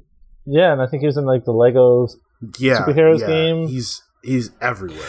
Yeah, you're right, but I I don't know. It's just like I feel like there are so many kids that their main exposure to Spider Man is going to be Homecoming. I mean, And, you like- have you have a vendetta against Miles, and we know that. But to to to argue to argue, I, like, don't, though. You do to argue that Miles is not Okay. a character that people know about. That's ridiculous. Also, I said I a- didn't say people. I said Kids kids. absolutely it's a- know who he is, though. But but that's an easy thing to like. They watch the movie, then they watch the cartoon, and it's like, oh, well, that's another Spider-Man. and but on top of that, like the most the like the other Spider-Man show had Miles on it. Like, yeah, in one episode. but he was there. If you're Oh, a yeah, kid, okay. if you're a kid and you watch, it, yeah, like if you're a kid and it, like because this is directed at kids who watch Disney XD. So if you're a kid and you watch Disney XD, then you know because you watch. And if you if you like play the games, you see Miles there. Like he's. Everywhere. I don't think it's a hard sell either. I think you watch it and you're like, oh, there's two Spider-Men. All right. Yeah, I just don't think that makes sense. Like honestly, I think they should just give Miles his own show. Like that's what I was trying to get at before you told me I had a vendetta against Miles. But Every, I mean, every it's time you like- bring up Miles, you you know. It's because I don't like the way that they're using him. Like I like yeah, I was upset when they killed Ultimate Peter Parker and replaced him with Miles Morales, but I didn't have a problem with that. It's them trying to have their cake and eat it too, and be like, it's teenage Peter and teenage Miles. It's like that's fucking dumb. Yeah. Like But it's Yeah. a show. Yeah, I like I don't I don't get the I don't see the problem. It's a show. They're both going to exist. We don't we have no idea whether Miles is even going to become Spider-Man. We just know that he's on the show. That's the thing. That's the problem. We don't know, and he should. Why? And even if he does, who cares? Well, then what's the point? If the you're not point gonna, is if you're not going to make is- him Spider-Man like you already have, then why bother? because this is a show for kids. Miles is a black character, a black and Hispanic character that people are familiar with. Who He's a can't face be that Spider-Man. People know who can be Spider-Man. I'm not saying Yeah. he can't be. He easily could. It doesn't. It's not going to affect anything if if there are two Spider-Man on the show. They've done it before. That's that's the world we live in. There are two Spider-Men, and if they're I- the same age, so far. who cares? What do you mean? We haven't. All we know is that Miles Morales and Anya Corazon are on the show. We don't know that they're Spider-Man and um, Uh, is she uh, yeah. Spider Girl? No, No, she's, she's, uh, um no, He'll probably be Spider-Man in the cartoon. Arañas, Like, it's a no-brainer. is. Araña, yeah. Oh, Marco would have been so proud make- about that. That rolled right off my tongue. He would have been so proud. We've just barely passed Cale mispronouncing a name on the show. We just slid right by it because it didn't happen. But yeah, it's like I don't know. It it, it it it ultimately probably doesn't matter. It's just like it just seems weird. it's a super, know? it's a super inoffensive thing to raise arms about because Yeah. like this kid's cartoon's gonna have two Spider-Men and one like kids like But- kids won't be upset. it's a it, like it's not. I didn't say kids would be. You're like twisting my point. Yeah, like but It's not. It's not. It's that we don't know that there are going to be two Spider-Man, and they're like, why not just give Miles his own show? It's not. It's not that I'm upset that they're going to coexist, but like, I and I don't even know why I'm mad about this now, but like you're screwing up the narrative. I don't I don't even give a shit about the narrative. Come on, man. Come on. That's ridiculous. On this show, he goes to school at Horizon. The the person who who runs Horizon is on the show. That character doesn't even appear in the comics until Spider-Man's 30. Um somehow Uncle Ben is on the show. Like that's that's a ridiculous point. Like who cares? Anya's the same age as Peter, but neither of you were saying anything about that.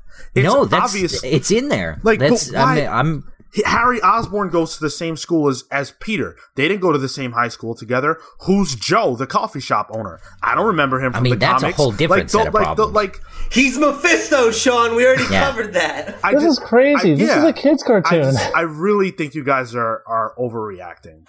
For sure. I think I think you're overreacting to the criticism Yeah. that I had. Like, because it's, it's, like a- I don't because it's it's care something that much. because It's it's something that's like why why be critical of that? Like And you guys are probably not even going to watch and it. no, hold on. We were critical about a lot of things before we brought that up.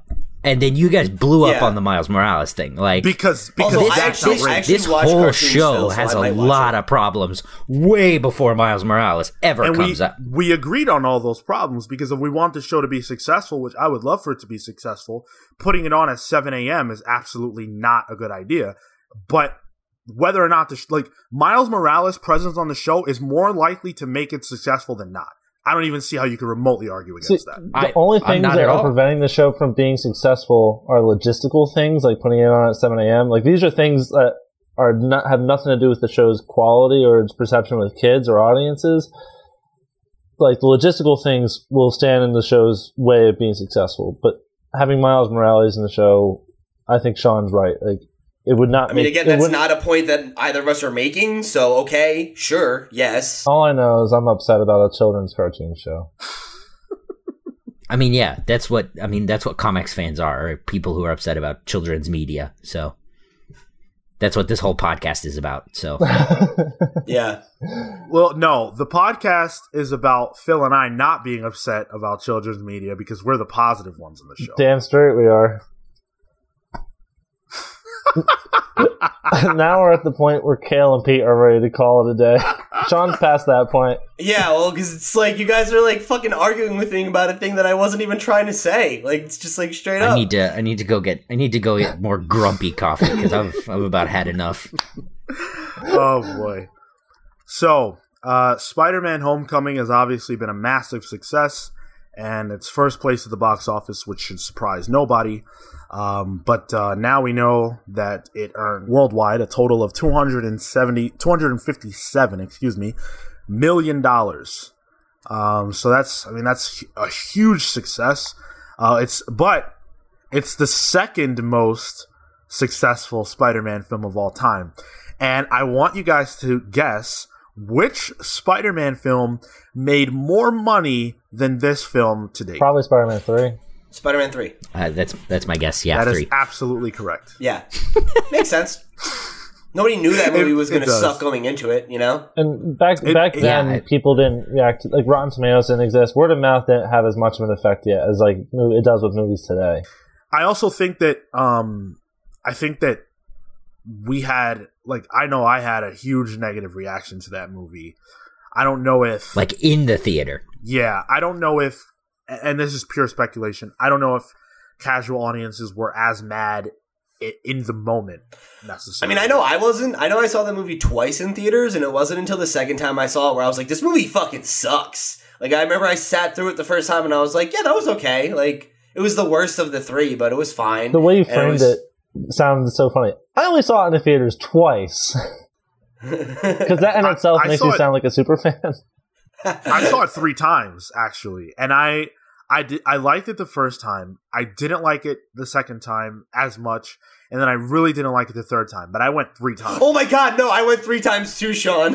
Really? I went and saw it with my friends, then I saw it with my dad, and then I saw it with my girlfriend at the time. And I remember it wasn't until I was sitting there watching it with her and I was like, this movie sucked. Like, this is not a good movie. Yeah, they screwed the pooch on that one. Um, but in Poor addition, yeah, uh, in in addition to Spider-Man: Homecoming being such a massive success, uh, there was a bit of a, a, a bit in the movie that I think a lot of people probably missed. We didn't even talk about it on our review episode, uh, even though we obviously did catch it. Um, but that's that we got a slight tease of Miles Morales because uh, Aaron Davis, who was played by Donald Glover, is in the film and mentions having a nephew and not wanting the kind of weapons that the Vulture was peddling to be on the streets. And of course, if you are a fan of the Ultimate Comics or Miles Morales Spider Man, then you know Aaron Davis is his uncle. So, AKA Uh, the he was- Prowler. right. Isn't he moonlighting as was- Childish Gambino? Yes. I've heard rumors of that. Um, and so, of course, uh, Kevin Feige was asked about this and whether or not we would see Miles uh, in a future MCU film. Uh, he had this to say. Just like we referenced Doctor Stephen Strange in The Winter Soldier, we wanted to give that homage that he's out there in the MCU somewhere. If and when we see him, I don't know. So I have been thinking about this over the last uh, couple of weeks since the film came out, and I actually think I don't remember if I said this on the show or not. I'm pretty sure I didn't because we didn't talk about it. But I actually think that there's a chance that they'll do their three film arc with this character, Peter Parker, and then have Miles take over as Spider-Man if if um if they can't get the rights to Peter from Sony. I have a Like if they can't renew the rights. Do, Hey, is? Miles' rights with Sony because he's a Spider-Man property? Yeah, Oh, wouldn't that's a good they? question. Wouldn't they? The rights would follow the name, wouldn't They they? should still have the Oh. rights, I oh. would think, because I'm Yeah. because I'm pretty sure like that was the whole spiteful Marvel thing was we're not going to make more X Men and Fantastic Four comics because we don't want to give fodder to people who you know like we're basically just creating roadmaps to movies for them. So I Right. would think that they would probably own the rights to to Miles as well. I, I don't know. That's my question. You make a good point, Pete, but I don't know. Because the thing is, right, like, unless they were like, oh, Miles is gonna take up the mantle, but he's gonna call himself Spider Boy or something, you know, like, it, The Spider. yeah, like, they still own the rights to Spider Man. And, like, I I don't see how that, I don't see how Miles is not Spider Man, you know what I mean? Yeah. Like, in any stretch of the imagination. Yeah. Yeah. Um If, you, if any listeners know the answer to this thing, let us know. Like, if there's, like, some legal loophole we're not aware of. It's it's kind of unfortunate because I really I really want there to be a Spider-Man always in the MCU even if it even if it can't be Peter.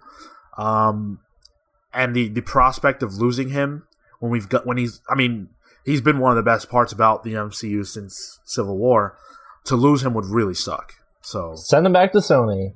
Yeah, well, I mean, I know I have an anti Miles Morales agenda, but Yes, yeah, you do. I would I would be upset about this because like I like I don't have a problem with Miles, but I don't like Miles as much as Peter, and like I'm definitely like sick of the like mass culture's desire to erase him from history and replace him. Pete with does have a vendetta. Listen to it. that is how can you say what you just said and then say you don't have a vendetta? you just said that there is a mass culture movement to Oh, yeah. remove to replace Peter Parker with Miles. That is Man, that's some that's that's some Alex Jones shit right there. thank you, Cale. Thank This is awesome. This is Holy amazing. shit. Okay, I'm just saying. Do you guys do you guys not remember the giant fucking comics explosion of just like, oh, they're making a new Spider-Man movie. It should be about Miles. Fuck Peter, because it was literally Yeah. all over the internet.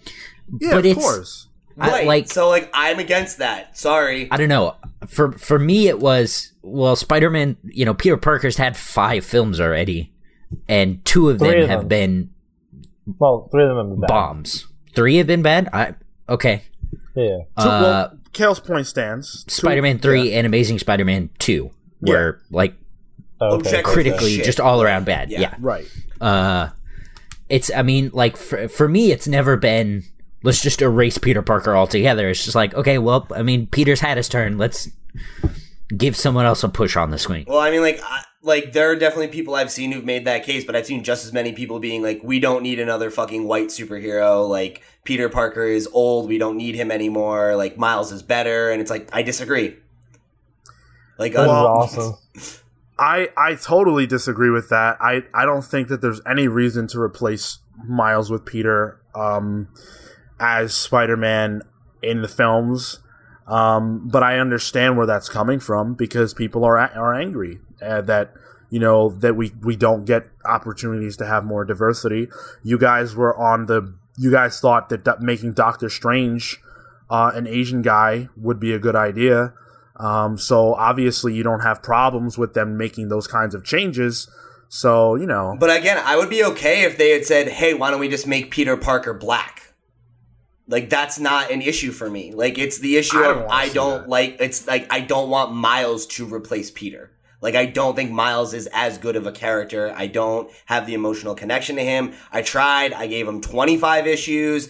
I don't feel anything for him. And there are a lot of people that do, and I don't want to take that away from them at all. But like I don't want to see Peter get replaced with Miles. Like But like, when do those when do those people get their movie? Don't try to my Parker. I don't know. I guess like that like sorry, but like yeah, like that's how I feel. Like Spider-Man is the character I'm precious about, like and that's how I feel. Like and if you can laugh at me all you want, but it's how I feel. Well, now I'm gonna say kill Peter Parker and bring Miles Morales in. I, I for me it's such a hard thing because like you know we we have argued about the diversity before and like I for and this is just for me and like I th- I think it that's one case where where like in the comics it, I actually think it worked really well you know uh uh making the the the black latino character uh, you know the the understudy but he's still spider-man you know Yeah. I'm I'm I'm having fun with this right now because I can tell that Pete's angry, but I actually agree with Pete. If if they if they had done what they did in Ultimate in the mainstream comics, I would have been furious. I would have been absolutely livid. The only reason why I didn't care was because I viewed Ultimate Ultimate Comics continuity as totally irrelevant. So I didn't mind. But I would hate to see something like that take place in the proper comics. I've argued against that every single time it's happened in every other instance. So I feel the exact same way in mainstream um, Marvel. And I don't really have a need to see a Miles Morales live action Spider Man film. Peter Parker's Spider Man. I agree with you, Cale. When do when do those people get their turn? I don't have the answer to that. If they do make a Miles film, I'll be there for it. I'll support it. I'll go watch it if it's good, which it probably would be. But if you ask me, what do I want? I want Peter, so I'm there with Pete on that. I don't have a strong opinion on this. Like it's just I, it's like an intellectually consistent argument that I always make is like I don't think superhero mantle should pass unless it really makes sense. And like did it make sense for Miles to become Spider-Man in Ultimate? Yeah, it did.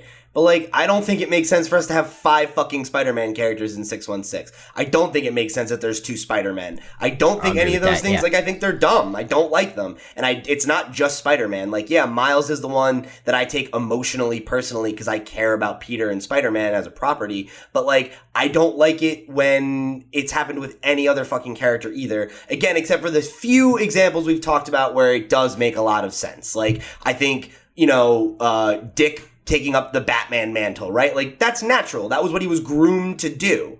And like that's a natural evolution. Like some kid that is just totally unrelated to anything that has to do with Spider-Man gets spider powers and becomes Spider-Man. It worked in that one instance, but like I'm over it. Like and I'm over them trying to shove Miles in every piece of Spider-Man media. And like that makes me have a vendetta against him fine. It does. Time to print a shirt. Pete has a vendetta against Miles. Just, just Make it sound better. just like a picture of me like pushing Miles Morales off his bike or something. Like That's fucked up. All right, so I just want to make one last point here in defense of myself as a non Miles Morales hater before we move on. In that, yeah, okay, I see the faces. I have a Miles Morales poster on my wall that I have had since Ultimate Spider Man number one never came, or not Ultimate Spider, you know what I'm talking about, fucking Ultimate Comics, the second rebranding that they did. Yeah, ever since that came up, and I still rep it. So it's fine. He he's earned his place. I I don't have any hate against him. I just it's like cool at Marvel. Let's yeah let's get there because I, I think i think there are things we want to talk about in the spider-man debate that yes. that so will will come up So this is our Spider-Man centric episode, and we are going to talk a lot about Spider-Man from this point forward because you know a lot, all of us are, are huge fans of the character, and he's got an amazing history with classic villains, classic um, allies. Some of his supporting cast are some of the greatest characters of all time, um, and that's I think super important for us to talk about. So I want to start by I mean, we don't need to go into his origin too much. Everyone already knows what it is. But I believe that Spider Man's origin story is one of the greatest of all time. I, I, really, I truly believe that. I can't believe he survived Krypton's explosion. that lightning bolt that struck him, that was just a, man, that's a fluke chance that. And remember when, when his parents got murdered in an alleyway? That was awful. it was nice that he got a ring out of it, though, that takes him through space and but to be crafted by gods like that, you know, you gotta have a that stroke of luck. it's real fucked up that he's in love with the Joker like he is.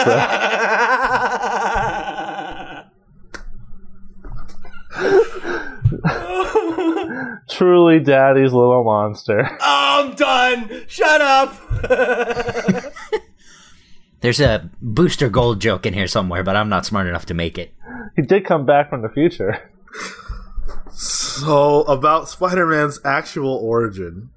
Very famous. Pete, I think you had something you wanted to say. I had to I was gonna say I had to refrain from interrupting you because when you were like, I don't think we have to talk about its origin too much. I think everyone knows it. I was like, well apparently not all the people that had complaints about Spider Man Homecoming.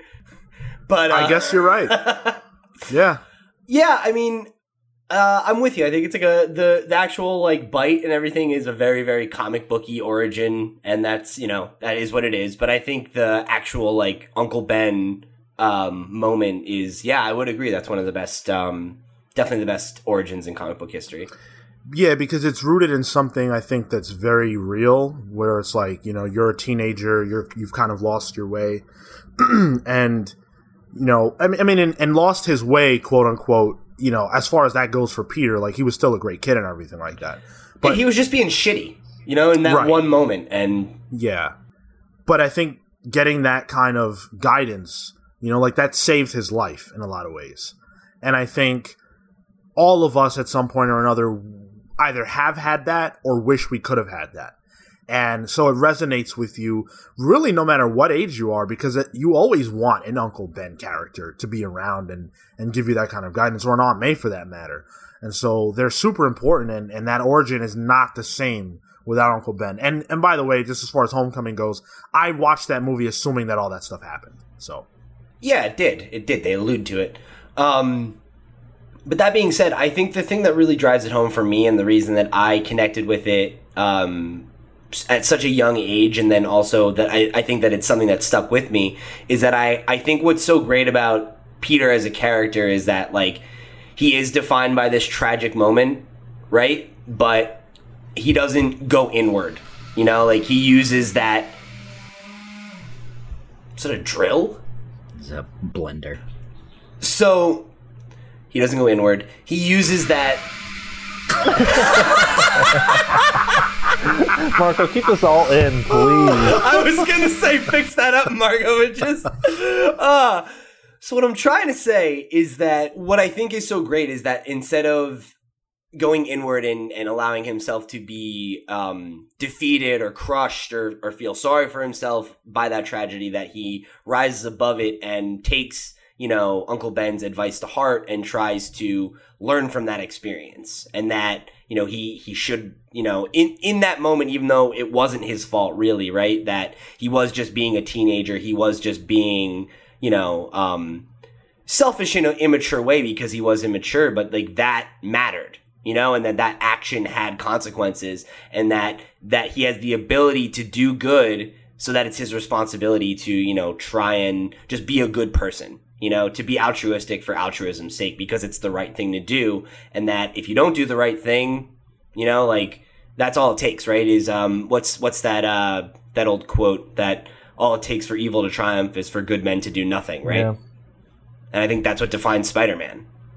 And I think so many Oh no, go ahead. This is funny because that's how I feel about people that support uh, Miles Morales in the sense that you gotta do good for the sake of doing good and support a character that resonates with thousands of people instead of just shitting all over him and having a vendetta for him.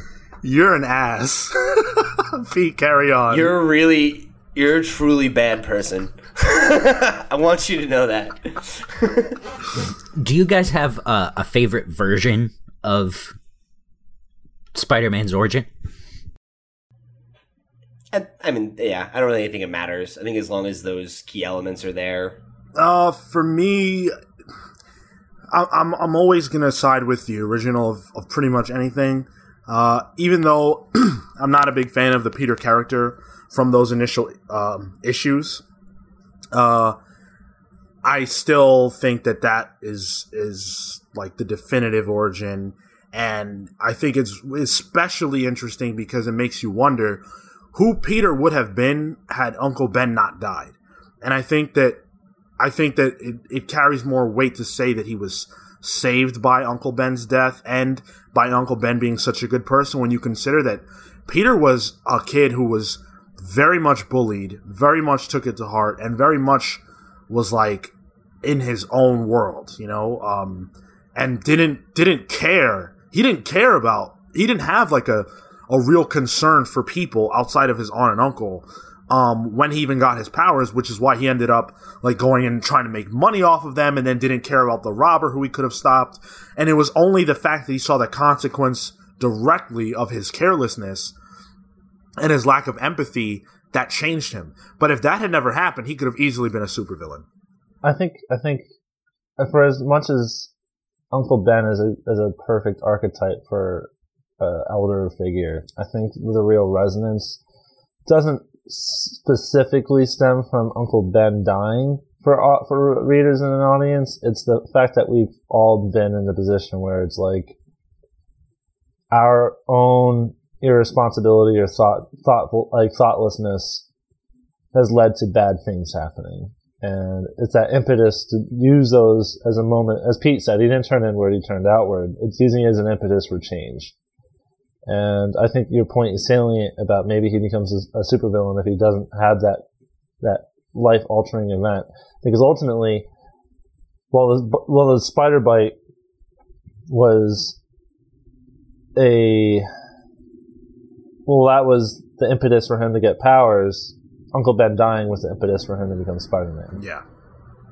Yeah, or to be, at least to become yeah, a hero. To be, yeah, to to be a good altruistic person. Um, it, funny anecdote though. Uh, in the first couple of issues of Spider-Man, I don't know if this is a. I, I actually don't think it's a. It's an error in printing. He's referred to as Peter Palmer. Stan Lee often said that he would use alliterative names to try to remember their because he would forget their names, but even then he would forget characters' names constantly. Yeah, he said it was an error. I think that it was like the intention was always for his name to be Peter Parker, but that for whatever reason It's hilarious. He fucked it up. He worked on like But thirty who books at right? a time. right. Yeah, right. And it's also like who knows because that could easily be like they changed it for some other reason that's less glamorous in Stanley Stanleyized history as he's wont to do at times. You know, like he's definitely an unreliable narrator about about the history of certain things. Um, but you know, So glad they made the change. yeah. Peter Parker is definitely a, a way better name. Um, those early issues, especially with the villains, like I love all those issues. Getting getting introduced to those classic characters, like um, Chameleon uh, is the the first villain that he actually faces. Um, Because that's that's an ASM Yeah. one, right? yeah, Because Doc Ock shows up in two or Three. three. Three, I think. Okay. yeah, like those first issues are who's who. You know, um, you get Doc Ock, fairly sure the Lizard as well. Um, Yep. Scorpion's like right after that. I think. Mysterio's early in. yeah, Yeah. and uh, a lot of It's like the first 20 issues, you get like a lot of the big names in his ro- rogues Absolutely. gallery, excluding Green Goblin, Yeah. you know? um, And Venom. Well, yeah. but we all know he shows up much later in the game, you know? I think Phil was just antagonizing you. All the all per the best villains do. Oh yeah, no, I know. I'm just, I'm You're just, rising above. I've adopted an attitude for the rest of this this episode that I'm just gonna ignore Phil and I'm just gonna talk about Spider Man. But Oh, that's so we're talking, about, oh, we're talking about Miles for the rest of the episode? No, we're talking about Spider Man, Peter Parker. Yeah. Right, Peter Parker.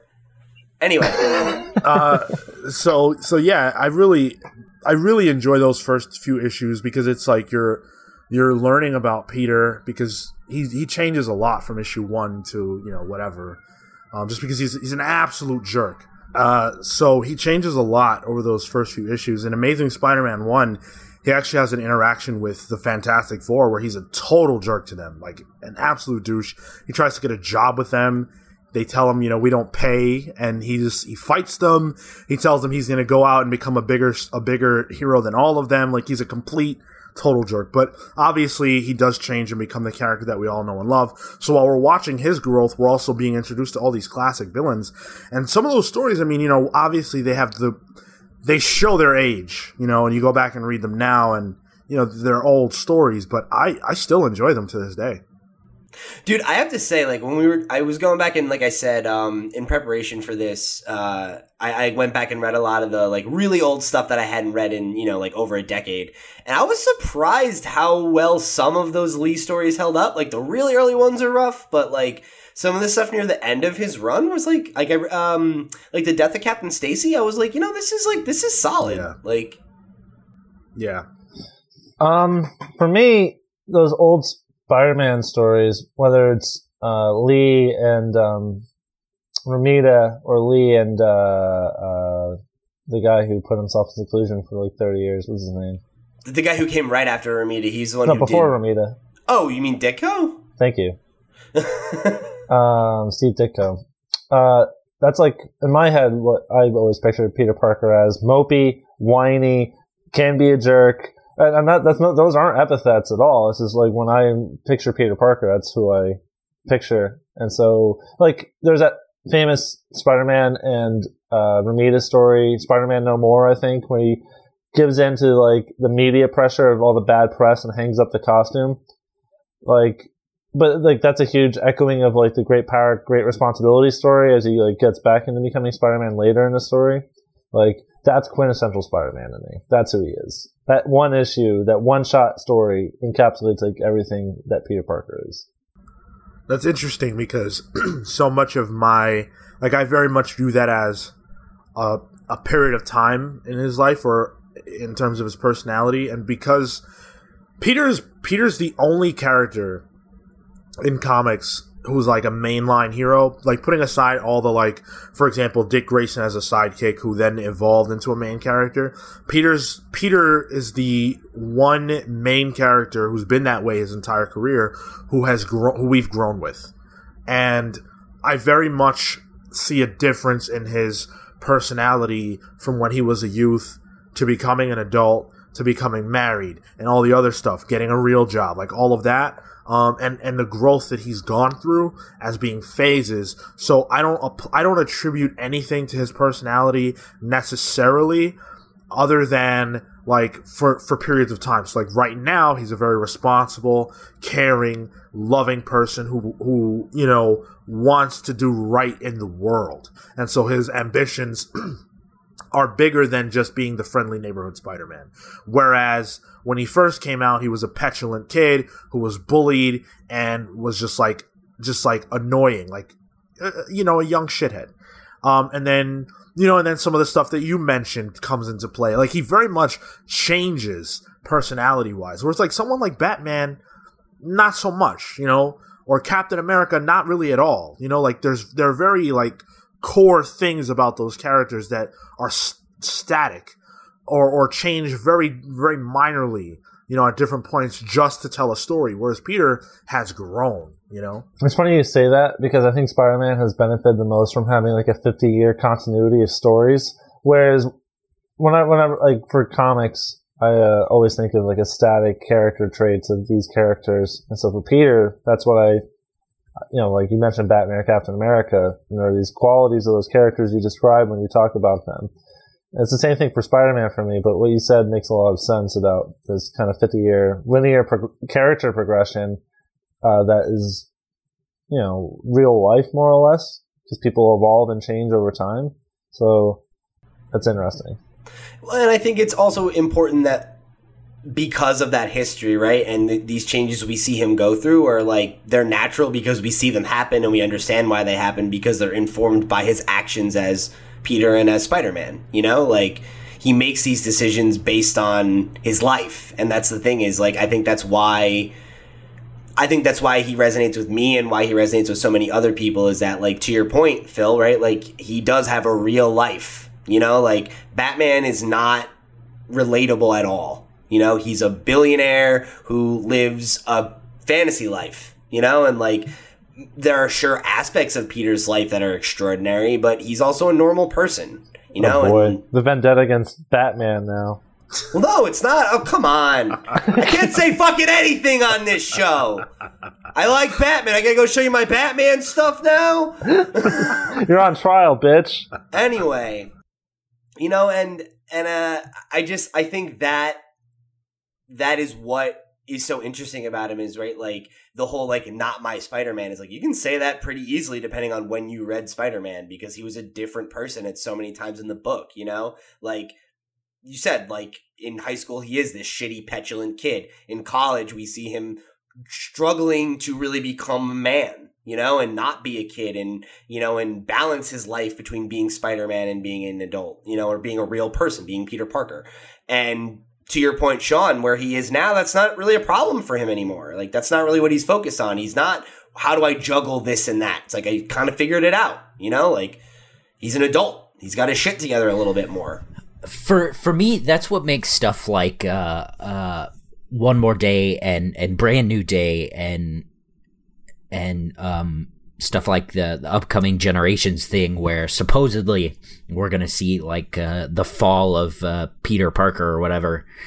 So frustrating is that they always build up to like a logical thing. Like for a while you know he he was a, a teacher at you know uh, a high school. I was like that's great. That's perfect. But then all of a sudden he vanishes and he goes to fight with the avengers and eh, it kind of falls off the wagon there. And then he makes that deal with mephisto and he's married to mary jane but like you know he doesn't want to sacrifice aunt may and th- that doesn't make sense. Uh, and then and then that's it re- the turning point for me. and then and then it just resets you know? He's a bachelor who's super irresponsible and he lives with aunt may again. But that doesn't like that that that jives with the character because it's all happened before but like he wasn't that. You it frustrates me when when characters who are allowed to grow are set back and then they're not allowed to grow I think that that's that's just the nature of comics kind of thing. i yeah And- that's comics I think it I think it hurts worse when it's Peter because he is that he he is that character who we've gotten to grow with. And then when you see him slide back to times that he's well beyond, it's like, ah, come on. Um it's hard for me like I don't really criticize that too harshly because you know, we all read comics and we all get it. Like he was married for almost 20 years. Keeping a character stagnant in any in any like one status quo for that long is going to be tough. But you know, there were ulterior motives there. Wouldn't And- it have been more interesting if they got a divorce? Would have been mm. Like I know fans would have hated that because like oh they're my, my I ship those two. They're you know the, I put their marriage on a pedestal. But to reflect this like very real character that's supposed to like reflect like real life humans would it have been more interesting if like Spider-Man and Mary Jane got a divorce instead of having some bullshit magic. I mean, I think what would have been more interesting, which is like, okay, like just real quick. Sorry, take take out your notes, Joe Quesada. Right, this is what you do in a sitcom when a marriage has reached its natural point. You have them have a kid. They've been together for all this time. Aunt May dies. Have May Parker, who we know as a character, be born. And then have Peter go through, like, oh my god, how do I fucking juggle being a dad with being a superhero? That's interesting. That hasn't been covered a lot. And, like, that is something that, like, even when there are superheroes that have children, there's such back, like, it's not usually, like, the Fantastic Four did a great job of that a little bit, but it's not a thing we've explored a lot. Like, fatherhood or parenthood especially like with capes, you know? And like Saga does a great job of that. I think that would have been a great next step for Peter Parker and Mary Jane. And then that gives you a whole new thing of things to do because you can have May grow up and then he's got to deal with his kid being a teenager and all that shit. And yet ages the character, but Spider-Man's not a fucking kid anymore. And you making him a 30-year-old guy who lives with his aunt and like that's not de-aging him. That's making him a fucking loser. It, it's it's interesting you say that because I feel like a lot of editors and writers feel like, oh, marriage or having kids is death for a character. Yeah, so if you're many a bad writer. That, somebody, yeah, I agree with you. It's just that so many people have that attitude. Because, like, you know who did a great job of that? A little book that I love uh, called Invincible, which is that's what happens. Well, and and Superman's doing great right now too. Like, you know, with uh, yeah. uh, with Jon Kent and. Eh, well, we're into it. Eh. I think I think it's it's it's really it's really tough because at the end of the day, he is a comic book character who's gonna hopefully exist past like our lifetime, and it's very difficult to say. Well, we're gonna like at what when does his progression end? Because he can't die, right? Like you can't. Well, just... it, it ends now because he's gonna be taken over by Miles. Miles will take the mantle, and Peter will die, and that's the logical end. You can't. I mean, it, that's already happened like two or three times. So, yeah, I mean, probably. You, you can't age him to the point of inactivity or death. You can't replace him like finally with anyone. So it's really kind of a struggle to maintain what it is that fans want to see, which is the progression, but then also make him relatable to people who don't know about that progression. And so I very much sympathize with Marvel on that front. I think the way they handled it was awful, but um, it's gotten us to a place where I think Peter's in a great place, and he's still growing, and still that that he's still that character that I can say, well, wow, like I've seen this whole progression, and it still makes sense to me, even though they did strip him of his marriage, and I think it it does do something to keep him fresh for audiences that aren't us and didn't grow up with him and are reading Spider-Man stories now, and and these kinds of stories might resonate with them or may or be easier or more palatable for them rather than stories where he's a parent or whatever because that's so foreign. Uh, and like you're right, and I know I always preach that that is what comics companies need to do, and that continuity doesn't you know shouldn't be this big deal or whatever. But like to Phil's point is like you know, we we we said like that's comics, that's but that wasn't Spider-Man for so long, and that was what was so good about Spider-Man comics was that there was a natural progression from where Amazing Spider-Man one started to where it was, you know, until 2005, um, and like it sucks because I, I agree with Cale. Like it feels like it was such a step back for the character, and I don't think that they've put him in a place where they're really. I mean, like granted, I don't read the books anymore, so I can't really speak to it but it, it is like it's so hard because I I do keep up with what's happened to in them every once in a while because I want to check in and be like, can this be my jumping back in point? Like I want to read Amazing Spider-Man. I miss reading Spider-Man, but like I don't know, dude. It, it's just I don't know. I, I just feel like they've they backed him into such a weird corner. Uh, we'll we'll we'll talk a little bit about a little bit more about that a little later, I do want to talk about um, his supporting cast because we talked about Uncle Ben and Aunt May and how they were important to him in those very early years. I I said I think he has one of the greatest origins. I think he probably has the best supporting cast of any main character uh, in in comics. Definitely, definitely. Phil, you who's seem be- to disagree. Who's better, Phil? I like Superman's more actually. Um, that's a big reason why I like his books is that his supporting cast is so it's timeless. You know, uh, it's the first supporting cast. It's I mean, it's like it got everything right in one shot. And there are things in Spider-Man supporting cast that I think draws from Superman supporting cast, which is a good thing because like if it ain't broke, don't fix it. But like, um, as far as supporting cast go, uh, that's that's my favorite supporting cast. Mean, that's fair. You're a big Superman fan, but I don't know. I think Spider Man improves on a lot of that because I think you're right that Superman did get it right. But, like, I feel like you have all those same kinds of characters, except for maybe a Jimmy Olsen represented, um, and then some. Yeah, I mean, when you talk about Aunt May and Uncle Ben, well established, um, he's got he's got the antagonist in the Flash from high school, right? And then and that's the thing I think too that makes Spider-Man supporting cast so good is that it's not just the quality of the characters, it's the time period, right? It's the fact that he's a kid and it's the fact that like Flash, we've all had a Flash. We've all had like the girlfriend, the next door girl that we, you know, pined for in Mary Jane. Then the girl that when you go away to school or, you know, whatever, when you go to college, the girl who catches your eye in Gwen Stacy. Like all of those things are relatable on top of them just being really good characters in and of themselves. And a lot of other characters, um, main characters don't have that. I really feel like more than anyone, Spider-Man has this, this, uh, cast of characters around him that make his world feel lived in and real. They don't just say something about him, they also say something about themselves, and his interactions with them are important to the character, you know? You're kind of describing Superman too, though. Like, as a kid, he had Lana Lang that he had a crush on. Pete Ross used to bully him. Uh, Mom, Pa Kent, or his uncle, Uncle Ben and Aunt May.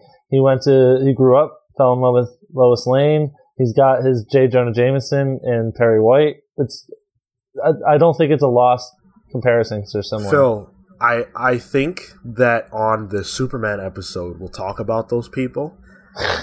And then for you the Spider if it was Man, the best. I didn't ask if it was the best. I said I think it's the best. Um, so yeah, but we'll we'll we'll tackle those on the Superman episode, and we will all gush appropriately. Uh, Pete, go ahead. You seem like you have something on your mind. Uh, I mean, I always do. um, no, yeah, I mean, I, I agree with you. I, I think, I think to the point that you made earlier, right? I think beyond the fact that like they make the world feel lived in, they make it feel lived in because, like Peter, they grow and change too. You know, like we talked about um, in the book club episode, which hasn't come out yet, but keep your eyes uh, peeled for that one. We talked about Mary Jane's growth as a character because of the death of Gwen Stacy you know, and how that's a defining moment, moment for Peter, but it's also a defining moment for all the other people in his life. And I, I think that is a thing that is often sometimes lost in superhero stories because I think superheroes are so at the center of them and that all the other characters feel so tied to them and that like they really only know each other because they all know this one linchpin character or whatever. But like Peter's world is a world of like you, like everyone has a circle of family and friends where everyone knows each other and they know each other's business and they're there for the holidays and all that stuff and it's like it does feel more grounded i think and i think um you know not to bring it back to superman because i don't want to get us on that that trail but where we do have those two archetypical romances right like peter has a lot more like big romances in his uh, history than most other superheroes too where I think most of them are like really truly relevant. You know, he has Gwen Stacy, who was the love of his life, who he was going to marry. You have Mary Jane, who was his wife. You have, um, you know, we already talked about. Well, there's like Liz Allen, but then you've also got like, um, like Betty Brant, the girl he meets at work. You know, and then there's Black Cat, who's the other side of that, but with the superhero thing, and she's like the you know exciting bad girl femme fatale kind of figure. You know, like there, there's a lot of there's a lot of ground explored with all these different characters, you know, just from within Peter's world. Sean, doesn't doesn't Peter even have like even more love interest in Dan Slott's run? Yeah, now? since the since the Bachelor Yeah. days, he was like he dated that police woman, Carly Cooper. out- Yeah. yeah. Um, Uh, he dated uh, Captain Marvel at one point. They yeah, they had a little thing. Um, there's a will they won't they with Mockingbird going on right now. So there's like a lot of yeah, he's had a lot of relationships, and I think that I think you know those the the, the ones that are more recent, you know, they're whatever.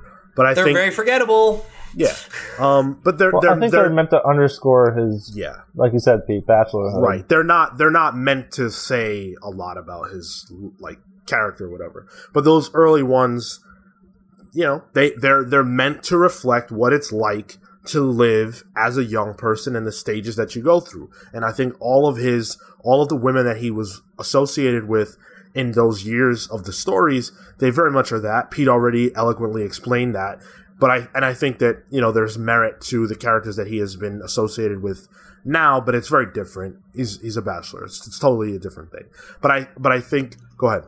I was gonna say, I think what sucks about that is like it's about him being a bachelor, not about how these women like how, what they mean to him or like how they change him or what their status on the story is. You know, like it is like this rotating cast of disposable people that he's kind of just going through. He's Barney Miller. I I, I no, I wouldn't say that. Um, I think I think that they're relevant. Uh, like so, they're relevant. They're important to the stories. All that is true, but th- like it's it's not like okay so everybody or most people have had relationships that were not long term not Sure. necessarily Yeah. like big parts of their lives that they're going to remember like there are old people who can't even remember all the people they dated and. Uh, I don't Uh-huh. I don't think that for Peter to have relationships that aren't necessarily huge is a bad thing. And then Carly Cooper was important to his life and that ended, you know, but but that was like the big relationship of this, you know, quote unquote big time slash brand new era. Brand new They were era. he was with her for a while, right? Like Yeah. because So I read I read the first three trades of that I think before I fell off, and like I remember she was around for a while. Yeah, so I, I don't know. I don't I don't think it's a problem necessarily, but there's it's just very different. Um, and so so yeah, I, th- I think his supporting cast is, is absolutely stellar and super important. Uh, now this one I think is maybe more maybe there's more of a question here. How important is his rogues gallery? We talked about how great they are, but how important are they to the character? I think the ones that reflect Peter and his growth are the important ones. Well, and I think, and honestly, I think all of them, uh, for the most part, except I, I except with the exception of maybe the Shocker. Uh, Fuck the shocker. I, I, love I- him, but he I- sucks. I feel I feel like you could make a case that all of them. Yeah, we get it, Phil. You're gross. Uh, that uh, all of them do to some extent.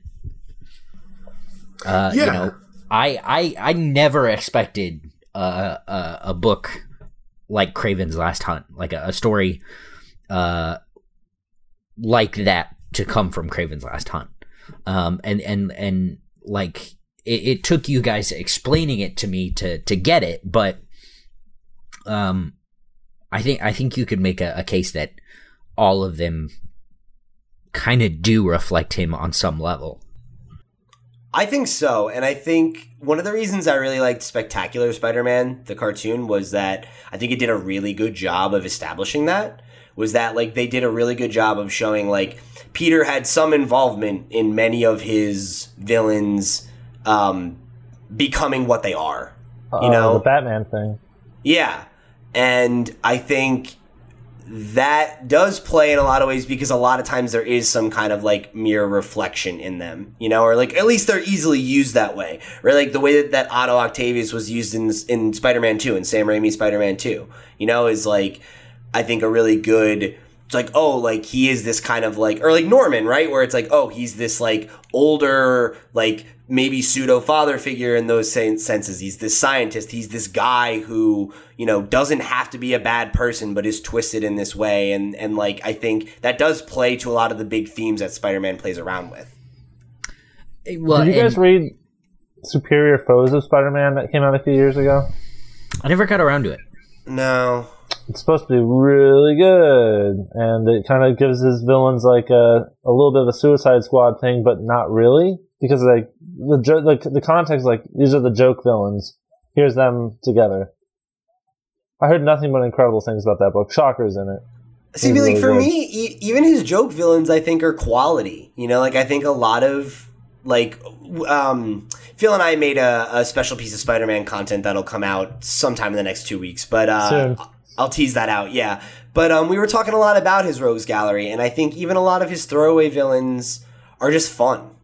You know, like and there's nothing wrong with having like you know someone who is just like like yeah you need to have your big tentpole villains like goblin and doc ock and venom or whatever but like there's also a lot of you get they've gotten a lot of mileage out of super one note characters like the rhino You know, who is literally just a fucking battering ram, but he's got a cool design and it's fun. It's fun to see Peter go up against him because he is so physically imposing and stuff like that, you know? And I don't know, I, I think they really do get a lot of mileage out of his Rogues Gallery and even the people who are less important, you know?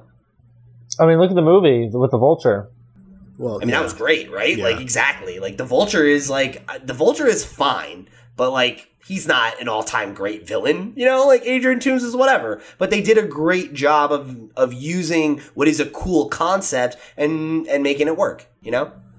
I also look at Spider-Man, um, the sort of Peter putting on the costume as a job in a sense. Like he takes he takes Yeah, that as he a, does too. a, a big time responsibility that is equivalent to a job, and um, I think some of like his job is to stop these villains, and not all of them are necessarily going to have incredible ties to him, but they're his responsibility to deal with nonetheless. And so you look at somebody like Sandman, who doesn't really have any relationship to Spider-Man or whatever. He's he's someone that Spider-Man has to deal with, right? And after a long day's work of dealing with Sandman, Spider-Man goes home to Mary Jane and whatever, you know. And I think that that's totally appropriate. Um, and and those characters add to the story in the sense that not every not e- just like not every girlfriend you have or boyfriend that you have is going to be like the love of your life. Not every villain that you have is going to be the biggest thing. The thing love of your life. Well, you know, yeah. Batman Well, yeah, exactly, right? And and I think you know what's so cool about the villains that are the really the big bads are the ones that they worm their way into Peter Parker's life. You know, like Norman. Like Norman is such a not, and not just the Green Goblin. Norman, you know, is such a huge, huge like shadow over his life. You know, and uh, and the fact that it you know it, it was the end of his relationship with Gwen that it's you know a constant struggle or thing that is like looming over his relationship with his best friend you know or the person who's supposed to be his best friend um. Well, to take it to that, right? Doc, the fact that Doc Ock ends up marrying Aunt May or fucking taking over Peter's life, like, or Venom, who has a vendetta against Peter, you know, more than Spider Man, or at least Eddie does. Like, those are the characters that I think.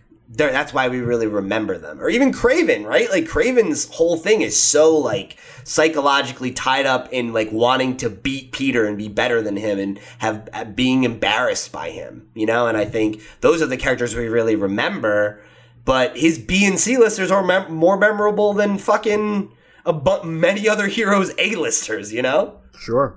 And I Yeah, Go ahead. Like, uh, sorry, I was just gonna say uh, to that point, like you could name, you know, uh, way more uh, Spider-Man villains than you can Flash off the top of your head. I mean, maybe not us necessarily, but any like I know what like mean, Marco yeah. definitely could. yeah. Even like yeah, even like Even an us. like a yeah, right. Like I mean, fuck, we couldn't even name three Wonder Woman villains or in our fucking special. It's like I could probably rattle off twelve Spider-Man villains that most people have heard of, at least in a tangential way, if you've played a Spider-Man video game or fucking some other shit, you know.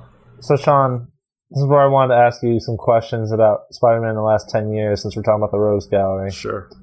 What's the deal with the Jackal and the Negative Man, and how big are they in, as like villains to Spider-Man right now? The negative relative? man. Is that his name? Mr. Negative. Mister Ah. Negative, yeah. So All right. so the we were the the jackal is is a character from the 90s which a lot of us are familiar with he's the reason that the clone wars happened and all that stuff It seems Uh, like he's bigger now. he no i mean they just did the um He's got a little more relevance now, just because he's kind of popped up again. yeah they because they brought back Ben Reilly and everything, right? right Like- that was more of a that was more of a ben reilly story than a jackal story uh jackal was jackal wasn't really even like a big deal in that um mr negative i would say that of all the spider-man villains that have been introduced over the last 10 years for sure you could even extend that to maybe the last 20 years um, mr negative is the one that has penetrated the most in terms of uh, popularity and um, I mean, he's, he's going to be one of the villains in the new Spider-Man video game for PS4. Um, so he, he's he's pretty popular. He represents sort of the the dark side of duality, sort so, similar to Norman, except that for Mister Negative, he when he's when he's Mister Negative, he's evil as hell, right? But then he's got this other personality who's like a very much a good guy who tries to um who tries to have like this food pantry for the homeless and you know he's doing all these things but then as Mr. Negative he's subverting all of that. So um whereas Peter has two identities or really one identity that you know he puts on a mask and and quote unquote becomes someone else. Mr. Negative is this great guy who becomes an evil bastard when he you know when he gets taken over by his alter ego. Um, one So thing. how, sorry, how, go ahead. how formidable of a foe is he? Like, like, it, like I don't know. Is he Spider-Man's biggest villain next to Doc Ock the last ten years? Uh, yeah, yeah, probably because even though he, I wouldn't say he's like super formidable in terms of physicality.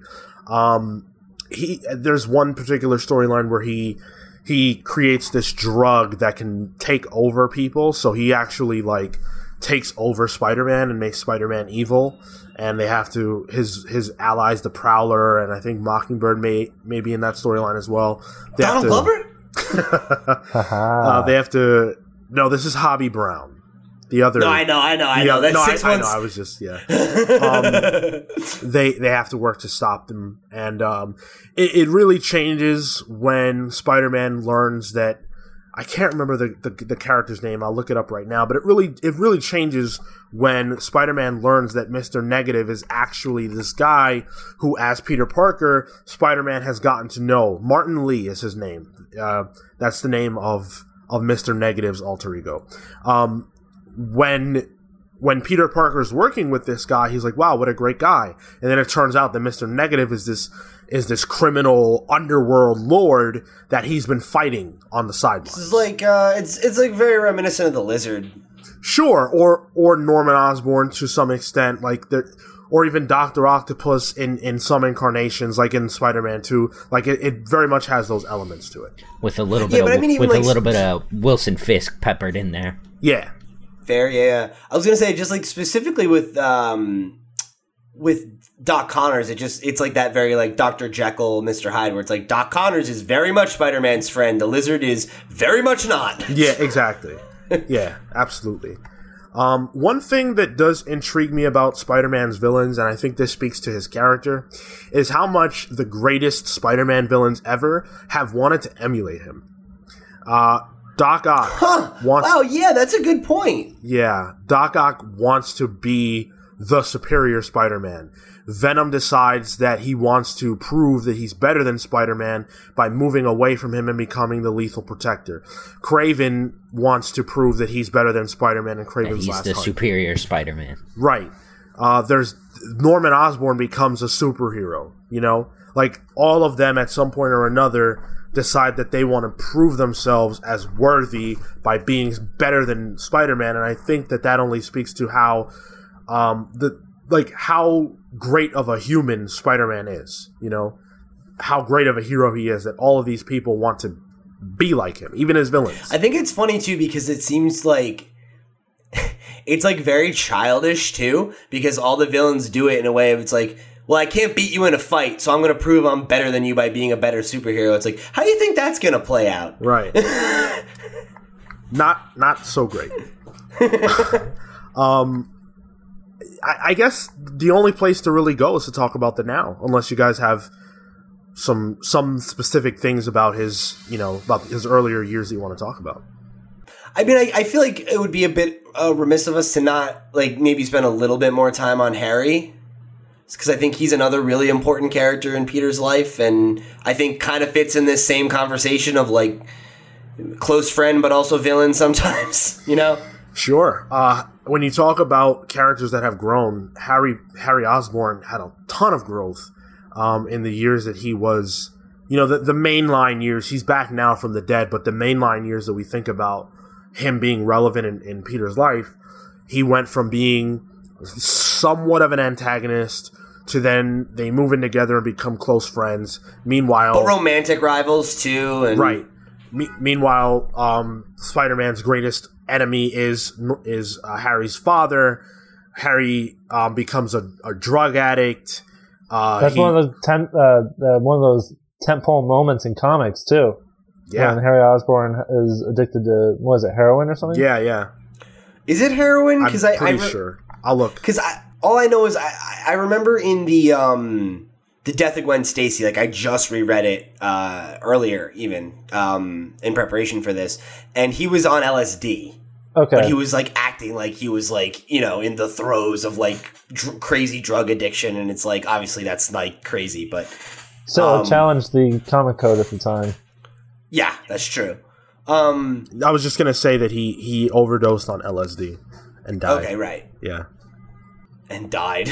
but um, but yeah, and then he he ends up becoming the Green Goblin later on, which is you know. And, and I should say he didn't die from he didn't die from uh, LSD overdose. He he died as um, the green the Green Goblin. But Oh, um, okay. yeah. I was like, what? yeah, because he overdoses on LSD and like starts freaking out, and he's like stuck in bed and acting all crazy and stuff.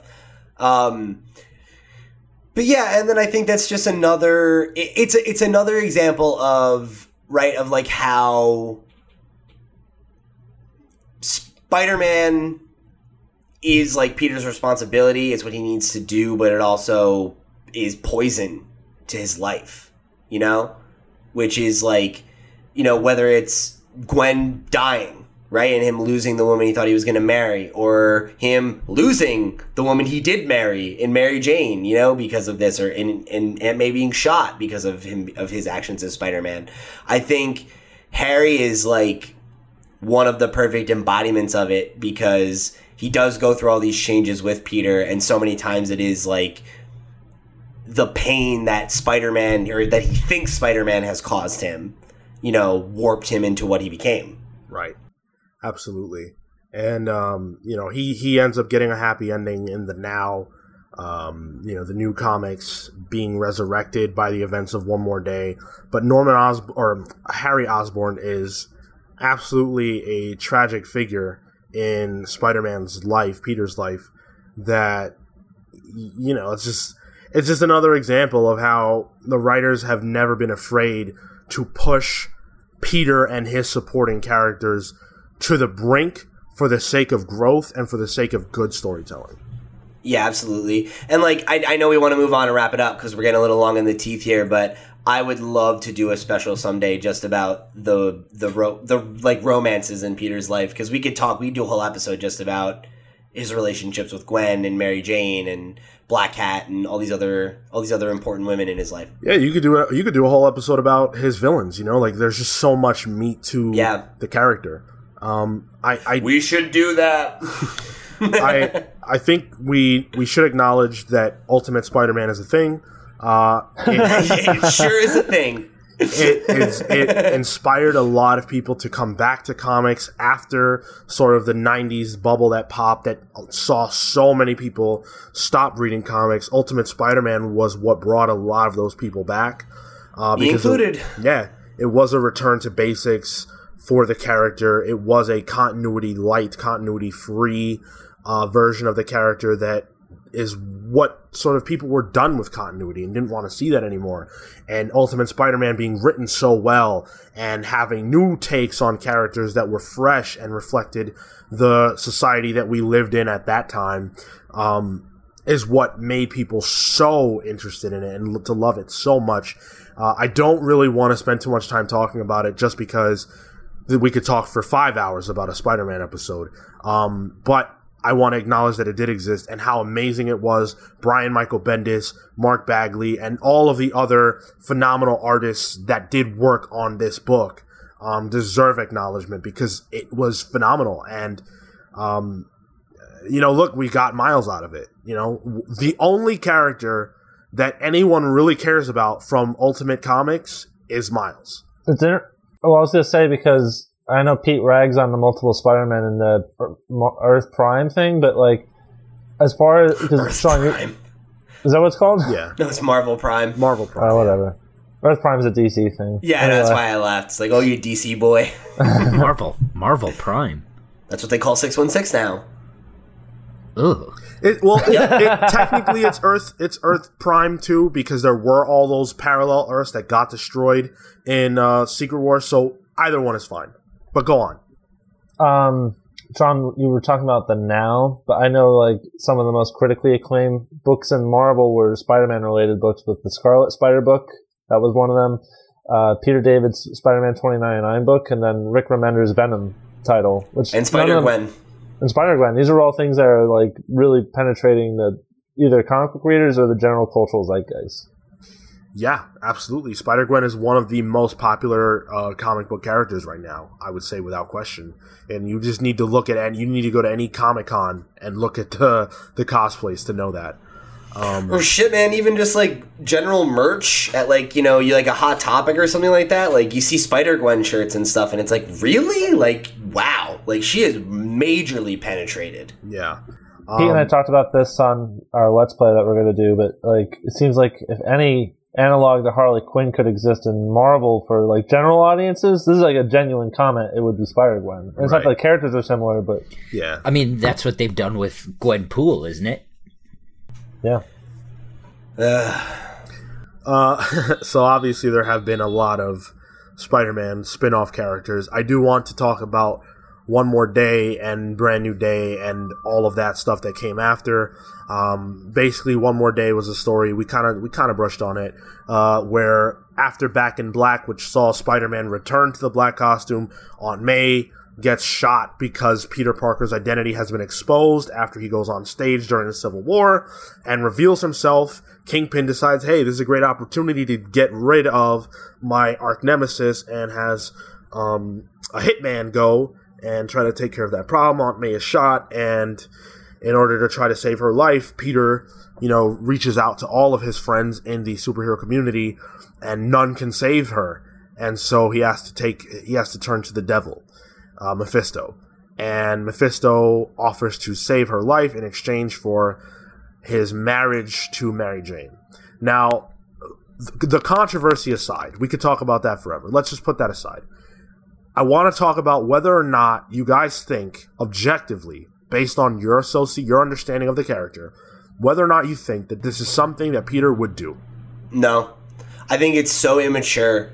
Like it, it, it was such a, it, it, it like I all three arcs we're about to discuss were the last arcs of of Amazing Spider-Man that I read, and it was because I hated how they handled this, and I I, I think if you look at the first two and a half issues of One More Day, you know, like they're written very well, uh, at least at parts. And I, I think like what they have to say about how Spider-Man is handling this, about how he's making the grief all about him and about his guilt and his responsibility and all this stuff, instead of just accepting what's happening and going and being there for Aunt May in her final moments, is so, so not Spider-Man. And like him giving up his like marriage and stuff it's just like no like i don't buy that. You know it's like i understand why the guilt right? Like him not being able to handle that guilt why this would be too much. But it's like you know like guilt is such a big part of his character already like this is the straw that broke the camel's back and that he's willing to just do these things that feel so out of character for him like he has that great conversation with doctor strange right and i feel like I remember reading that and just being like, yeah, like this makes sense. Like this is, I think, a thing that he would be able to accept and and and walk away from and and grow from, you know. But like he doesn't. I think that this I think his choice is in line with with with Peter Parker because he is selfish in some senses and he is immature uh in some senses. And I think that I think he would do this but I think that we've talked about growth and, and change and it was an opportunity for him to grow beyond that and make a choice that would be mature and reflect hey, you know what? This is something horrible that happened, but I have to live with this. His choice to not live with it, I think, doesn't, it's not in line with what has been so Spider Man, which is growth, which it doesn't offer, but I think it is in line with who he is as a person. I think he would have made this choice with Uncle Ben, and I think that the fact that he had lost Uncle Ben played a huge role in his choosing to um, give up his marriage because in his mind I agree with that for sure. in his mind, Mary Jane will still live. She'll still exist as a person. That's all well and good. You can find other love in life. Um, but to lose someone who has been such a tentpole figure in your life for your entire life, I think that's pretty hard to give up. And maybe it would have been a better choice for him to learn to live with it. But I also think beyond how we feel about like you know why this was done on a meta level i think on a storytelling level i get it. I have a hard time divorcing the two because the meta is why the story happened.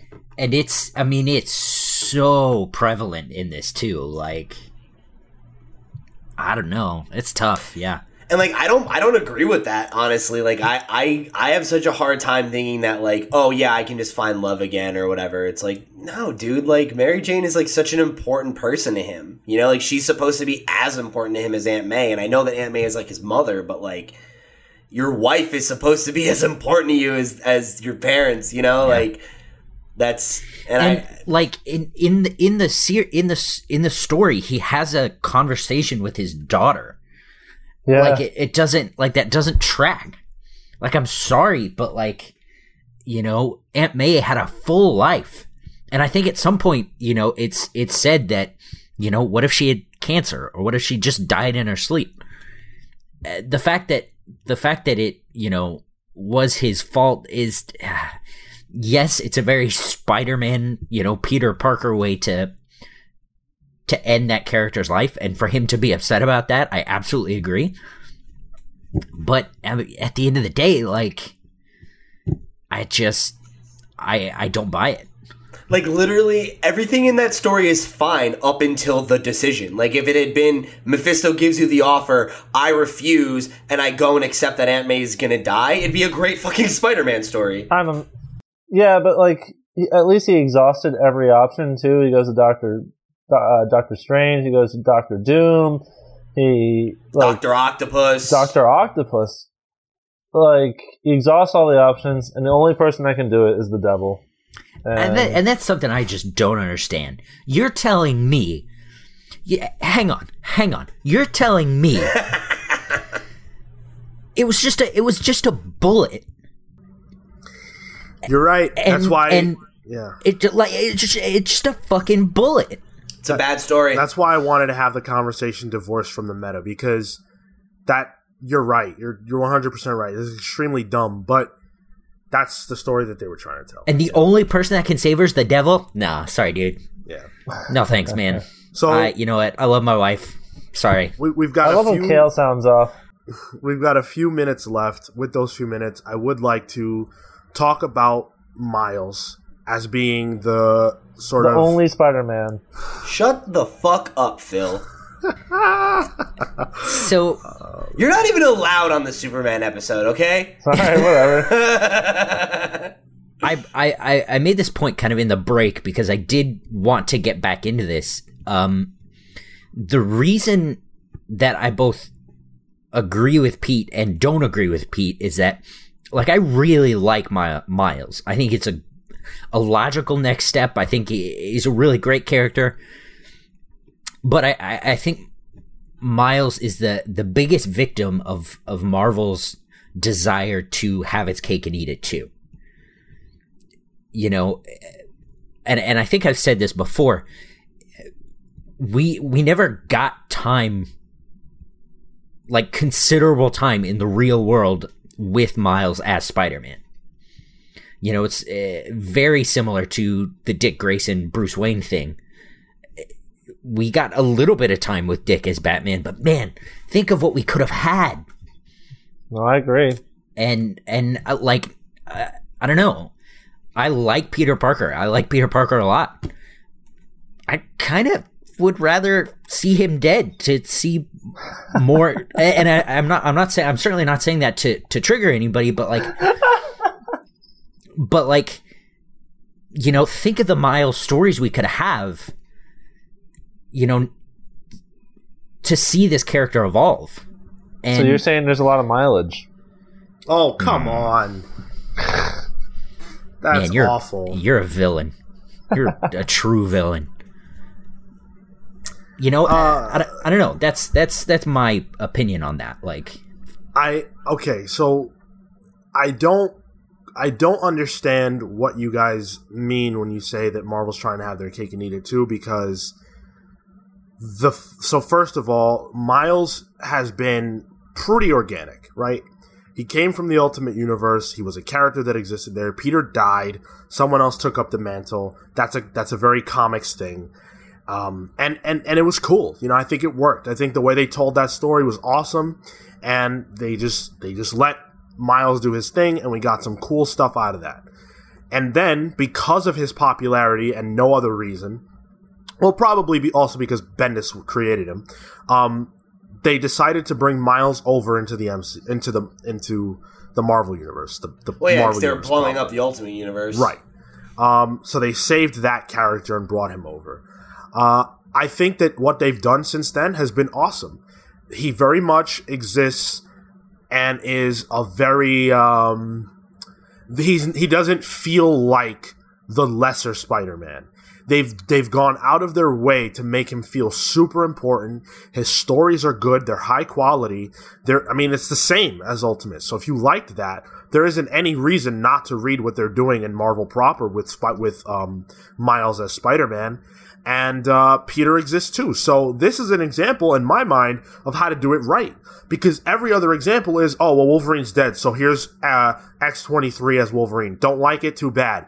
Uh, um, Iron Man's dead in a coma or whatever. Here's Riri Williams as Iron Man. Don't like it? Too bad. It's like no no choice. But here it's like, well, hey, if you want to read stories about Peter Parker living his life as an adult, as a rich um, billionaire who's trying to save the world, read Amazing Spider-Man. But if you want to read Miles stories about him as a young person living that life, then read Spider-Man. Yeah, honestly, I think I think the big part problem for me and like why, like I honestly you think I probably a vendetta.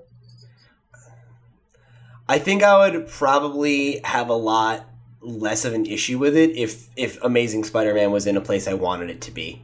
You know, like if if Peter had the future that I wanted for him, you know, then like it would probably be a lot easier for me to be like, "Oh, cool, look, we have teenage Spider-Man and we have adult Peter." But like it just feels like he's more and more turning into like oh, he's like Tony Stark or Reed Richards and he's he's a rich scientist who's altruistic and it's like, "Okay, That's yeah. See, no no offense, but you saying that is how I know you don't read them because yeah, I don't." because and and that's fine. You don't you absolutely don't have to, but like that's if that's not how it's that's not how it's done in the book. Like it's very clear that he's in over his head with this stuff and um Dan Slott has been building a narrative ever since they started this run of him being like this rich billionaire owner of a company that that he's out of his depth and that this is he's not Tony Stark and he's not Reed Richards and he's trying to do the right things but because he doesn't understand that world he fails. And because he's still Peter Parker this isn't right for him. And it's very obvious that they're building that they're building a story that's going to take him down a couple of pegs because that's probably where he's where he's most suited to be. And I think that that was always the plan because from from issue 1 it's there. Yeah, I mean, they also just, I know they just announced like they're going to have him go back to the Daily Bugle, but he's not going to be a photographer. So it's like, I'm thinking he's probably going to buy the Bugle or something. And like, you know, I don't know. Well, Peter Peter's name is is being dragged through the mud. Like there's a whole there's a whole thing going on with that. But I feel like I feel like the stories that they're telling right now with Peter um are just another it's a it's another track, you know, like it's it's you know, we, we saw him as an adult living the life of like he's a teacher and all that stuff as a married person. Now we're seeing like another very real lifestyle aside from him being a billionaire, which is like I'm I'm a 30 year old millennial, uh, like just a bachelor. Like all of those things are real. We're not 30 yet, none of us here, but you know, if we if we were single, you know, all of us are in relationships except for Phil. But Phil's Phil's a bachelor, right? Like there's there are things that are relatable to the people who have been growing up with Peter um for all these years still, even though he's a Yeah. you know, he's a billionaire. So I just I feel like it's it's I just hate that. I fucking hate him being I- a billionaire. Like, but I, for me it's it's it's another sort of logical conclusion like if he's smart and if he's as smart as they say he is there is some potential there and and granted it came through Otto you know as a superior spider-man i'm not knocking that at all but if he's as smart as they say he is and he was working for a company where he was building all sorts of other technology eh, it makes sense That's a good point too. This wasn't even his doing. Like he he got his body back and had all of these things like I like not even knowing Yeah. how to handle it. like and, and thrust that's, onto him. right, and that's very clear in the stories. sure. Also, also, this is this feels reminiscent to me of when the New Fifty Two launched, and a lot of people took umbrage with the new version of Superman, where they didn't like the, the people called him Super Bro, right? And it's just like that's really, did you not know that, Sean? No. Oh, I yeah, had- that's what I they heard called that me. Yeah, people on the internet called New 52 Superman Super Bro as like a epithet. But like people get really wrapped up in their own head headcanon of a character rather than reading what a author has to say about a character. And that feels like the Dan Slott to me is that he's got a unique take on this thing and he's telling a unique story and it's okay for it to not to fit into a specific head headcanon. So, what all this has to do with Miles? for me, I, I guess I guess my problem is sort of rooted in in kind of what we were discussing uh, about the the animated series. Um, in the comics, eh, I guess I would I would sort of agree that they've kind of gone out of their way to to make him feel like Spider Man. They gave him that you know that title. It's not Ultimate Spider Man. It's not Miles Morales Spider Man it's Spider Man. Uh, yeah, okay. Uh, but I also like. It's also the problem of we're having this new Spider Man series, and Miles and Anya are there. Like they're just characters. Spider Man is, you know, in canon, he's 30 years older. Like all like what it feels like is Marvel's just paying lip service to these characters to get their name out and cash in on that Uh, character, Yeah, that's I- Marvel. cash in on that name. I certainly see your point. I don't think that that's. I don't. I quite frankly, I don't think that's a problem because this is a this is a show that's very much aimed at an audience that has probably never even read a comic book before, that has no idea how this stuff is supposed to play. It's set in high school. They want to include these characters because, especially for those young people, listen, man, when you're when you're a young minority, like you crave for there to be some relatable characters, especially like now. Like that's that's where it's at now. And But that's what. But that's what I'm saying. Like, just give Miles a show. Well, all right, but then, but then, but then, but then there's Pete. You know, like then there's Pete's element where it's like, well, hey, what about me? I love Peter. I want Peter. Why is Miles the only character that's going to get a show? And maybe there isn't room for both of them to have a show. So this is the best Ah, solution. the, but We then don't you know. get the Marvel Generations thing. We don't know, man. We don't know. Like Marvel, we don't. We don't know what what they're doing and why there isn't That's a fair. Miles show. That's but fair. but Miles is getting an animated movie, so clearly they care about making him a big character. But what are they going to do? Is he going to be Spider Man on the show? Who knows? We don't know. It remains to be seen. And I'm just glad that they're keeping him in the front. That they're that they're that they're using him more on these shows. He has a recurring role, whereas before he was in a few episodes of that other show. He's a main character here. And if this show goes long enough, maybe he does become um, uh, Spider-Man as well. You know, we don't we don't know. It remains to be seen. And I think that this is a good thing. Uh, any last words on that front, or any other fronts before we wrap this up? Um, Yeah, I don't know. I mean, like I have my feelings about it. It's like could be good, whatever. Oh hell yeah!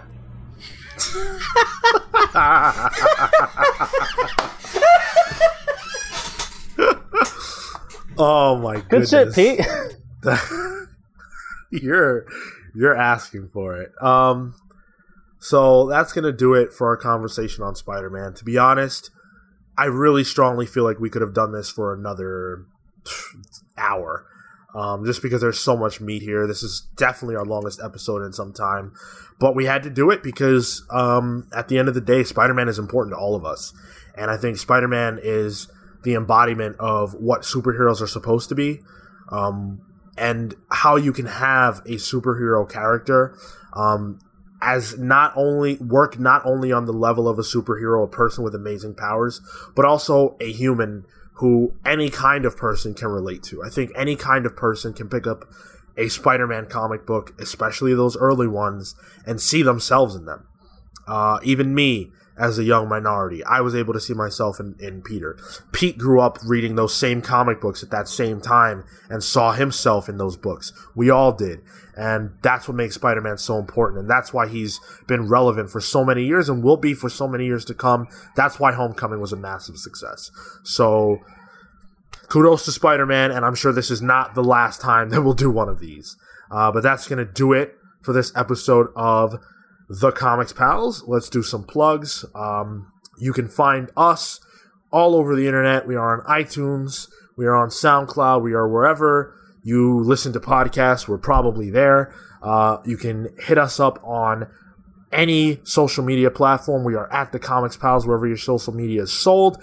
You can write to us at thecomicspals at gmail.com. You can let us know what you thought of this episode. For sure, we want to know if you want us to do any other character analysis episodes. Uh, and you can write to us and let us know all that kind of stuff buy or sells, random questions of the week, all that. Hashtag pals pulls on social media for us to acknowledge your pulls for the week. Um, and on YouTube, you can leave us a comment. We really appreciate those. You can like the video, subscribe to the channel. That's hugely important, and share with your friends. Uh, so let's let's hit the plugs. Pete, you set us off. All right, thanks for joining us here on another episode of the Comics Pals. If you guys want to get some more content from me, you can go check out my writing over at CBR. If you want to get me on social media, I'm at loud underscore Pete on both Twitter and Instagram. You can come talk to me about Spider Man. And then uh, please tune in tomorrow for the Video Game Pals with me and Sean. Uh, oh no, I'm sorry, Sean won't be here this week. Actually, it's going to be me and Thompson. We're going to be reviewing the uh, Castlevania anime that just came out on Netflix, and uh, Thompson just got himself a Switch, so we've got plenty to talk about. Come Oh check it out. shit! Awesome. Oh, I'm gonna have to tune Pete, in for I that am, one. I am dying for a Switch. I just found out you can pre-order uh, stuff at GameStop and they don't charge until they ship. Yep, Oh, it's killing me. do it. All right, Cale. Uh, you can find my stuff at uh, panelspublishing.com. I have a two issue series called From the Deep. Uh, please buy it. I, I don't know. Please. Fund fund his Switch. I need I need a switch. Fund his Switch. Switch Hashtag money. fund Cale Switch. Uh, other than that, you can follow me on Twitter and Instagram at uh, Toto Into. That's T O T O I N T O W. Uh, Phil. As not the villain of the show, but the greatest hero the show's ever had. And as the Bachelor, you can find me on Tinder. Talk to me about Miles on. Oh, you're on The Bachelor? uh, not this season, no, but the next season maybe. You'll never know. And uh, we'll talk Hot about exclusive. Hot Sluicy, and you can talk to me there about uh, Miles Morales. Uh, follow Marco at Woe is Marco on Instagram and Woe is Marco underscore on Twitter. Yes, and I am at Sean Soapbox on Twitter. You can talk to me about whatever you feel like talking to me about. I will talk to you about it because I am lonely, and that's going to do it for. that's not true. I'm not actually lonely, guys. Don't worry about me. Um, that's going to do it for this week. Uh, we are the Comics Pal signing off. Take care, guys. See you next week, Spider Bye. fans. Why doesn't Spider Man shoot webs out his butt?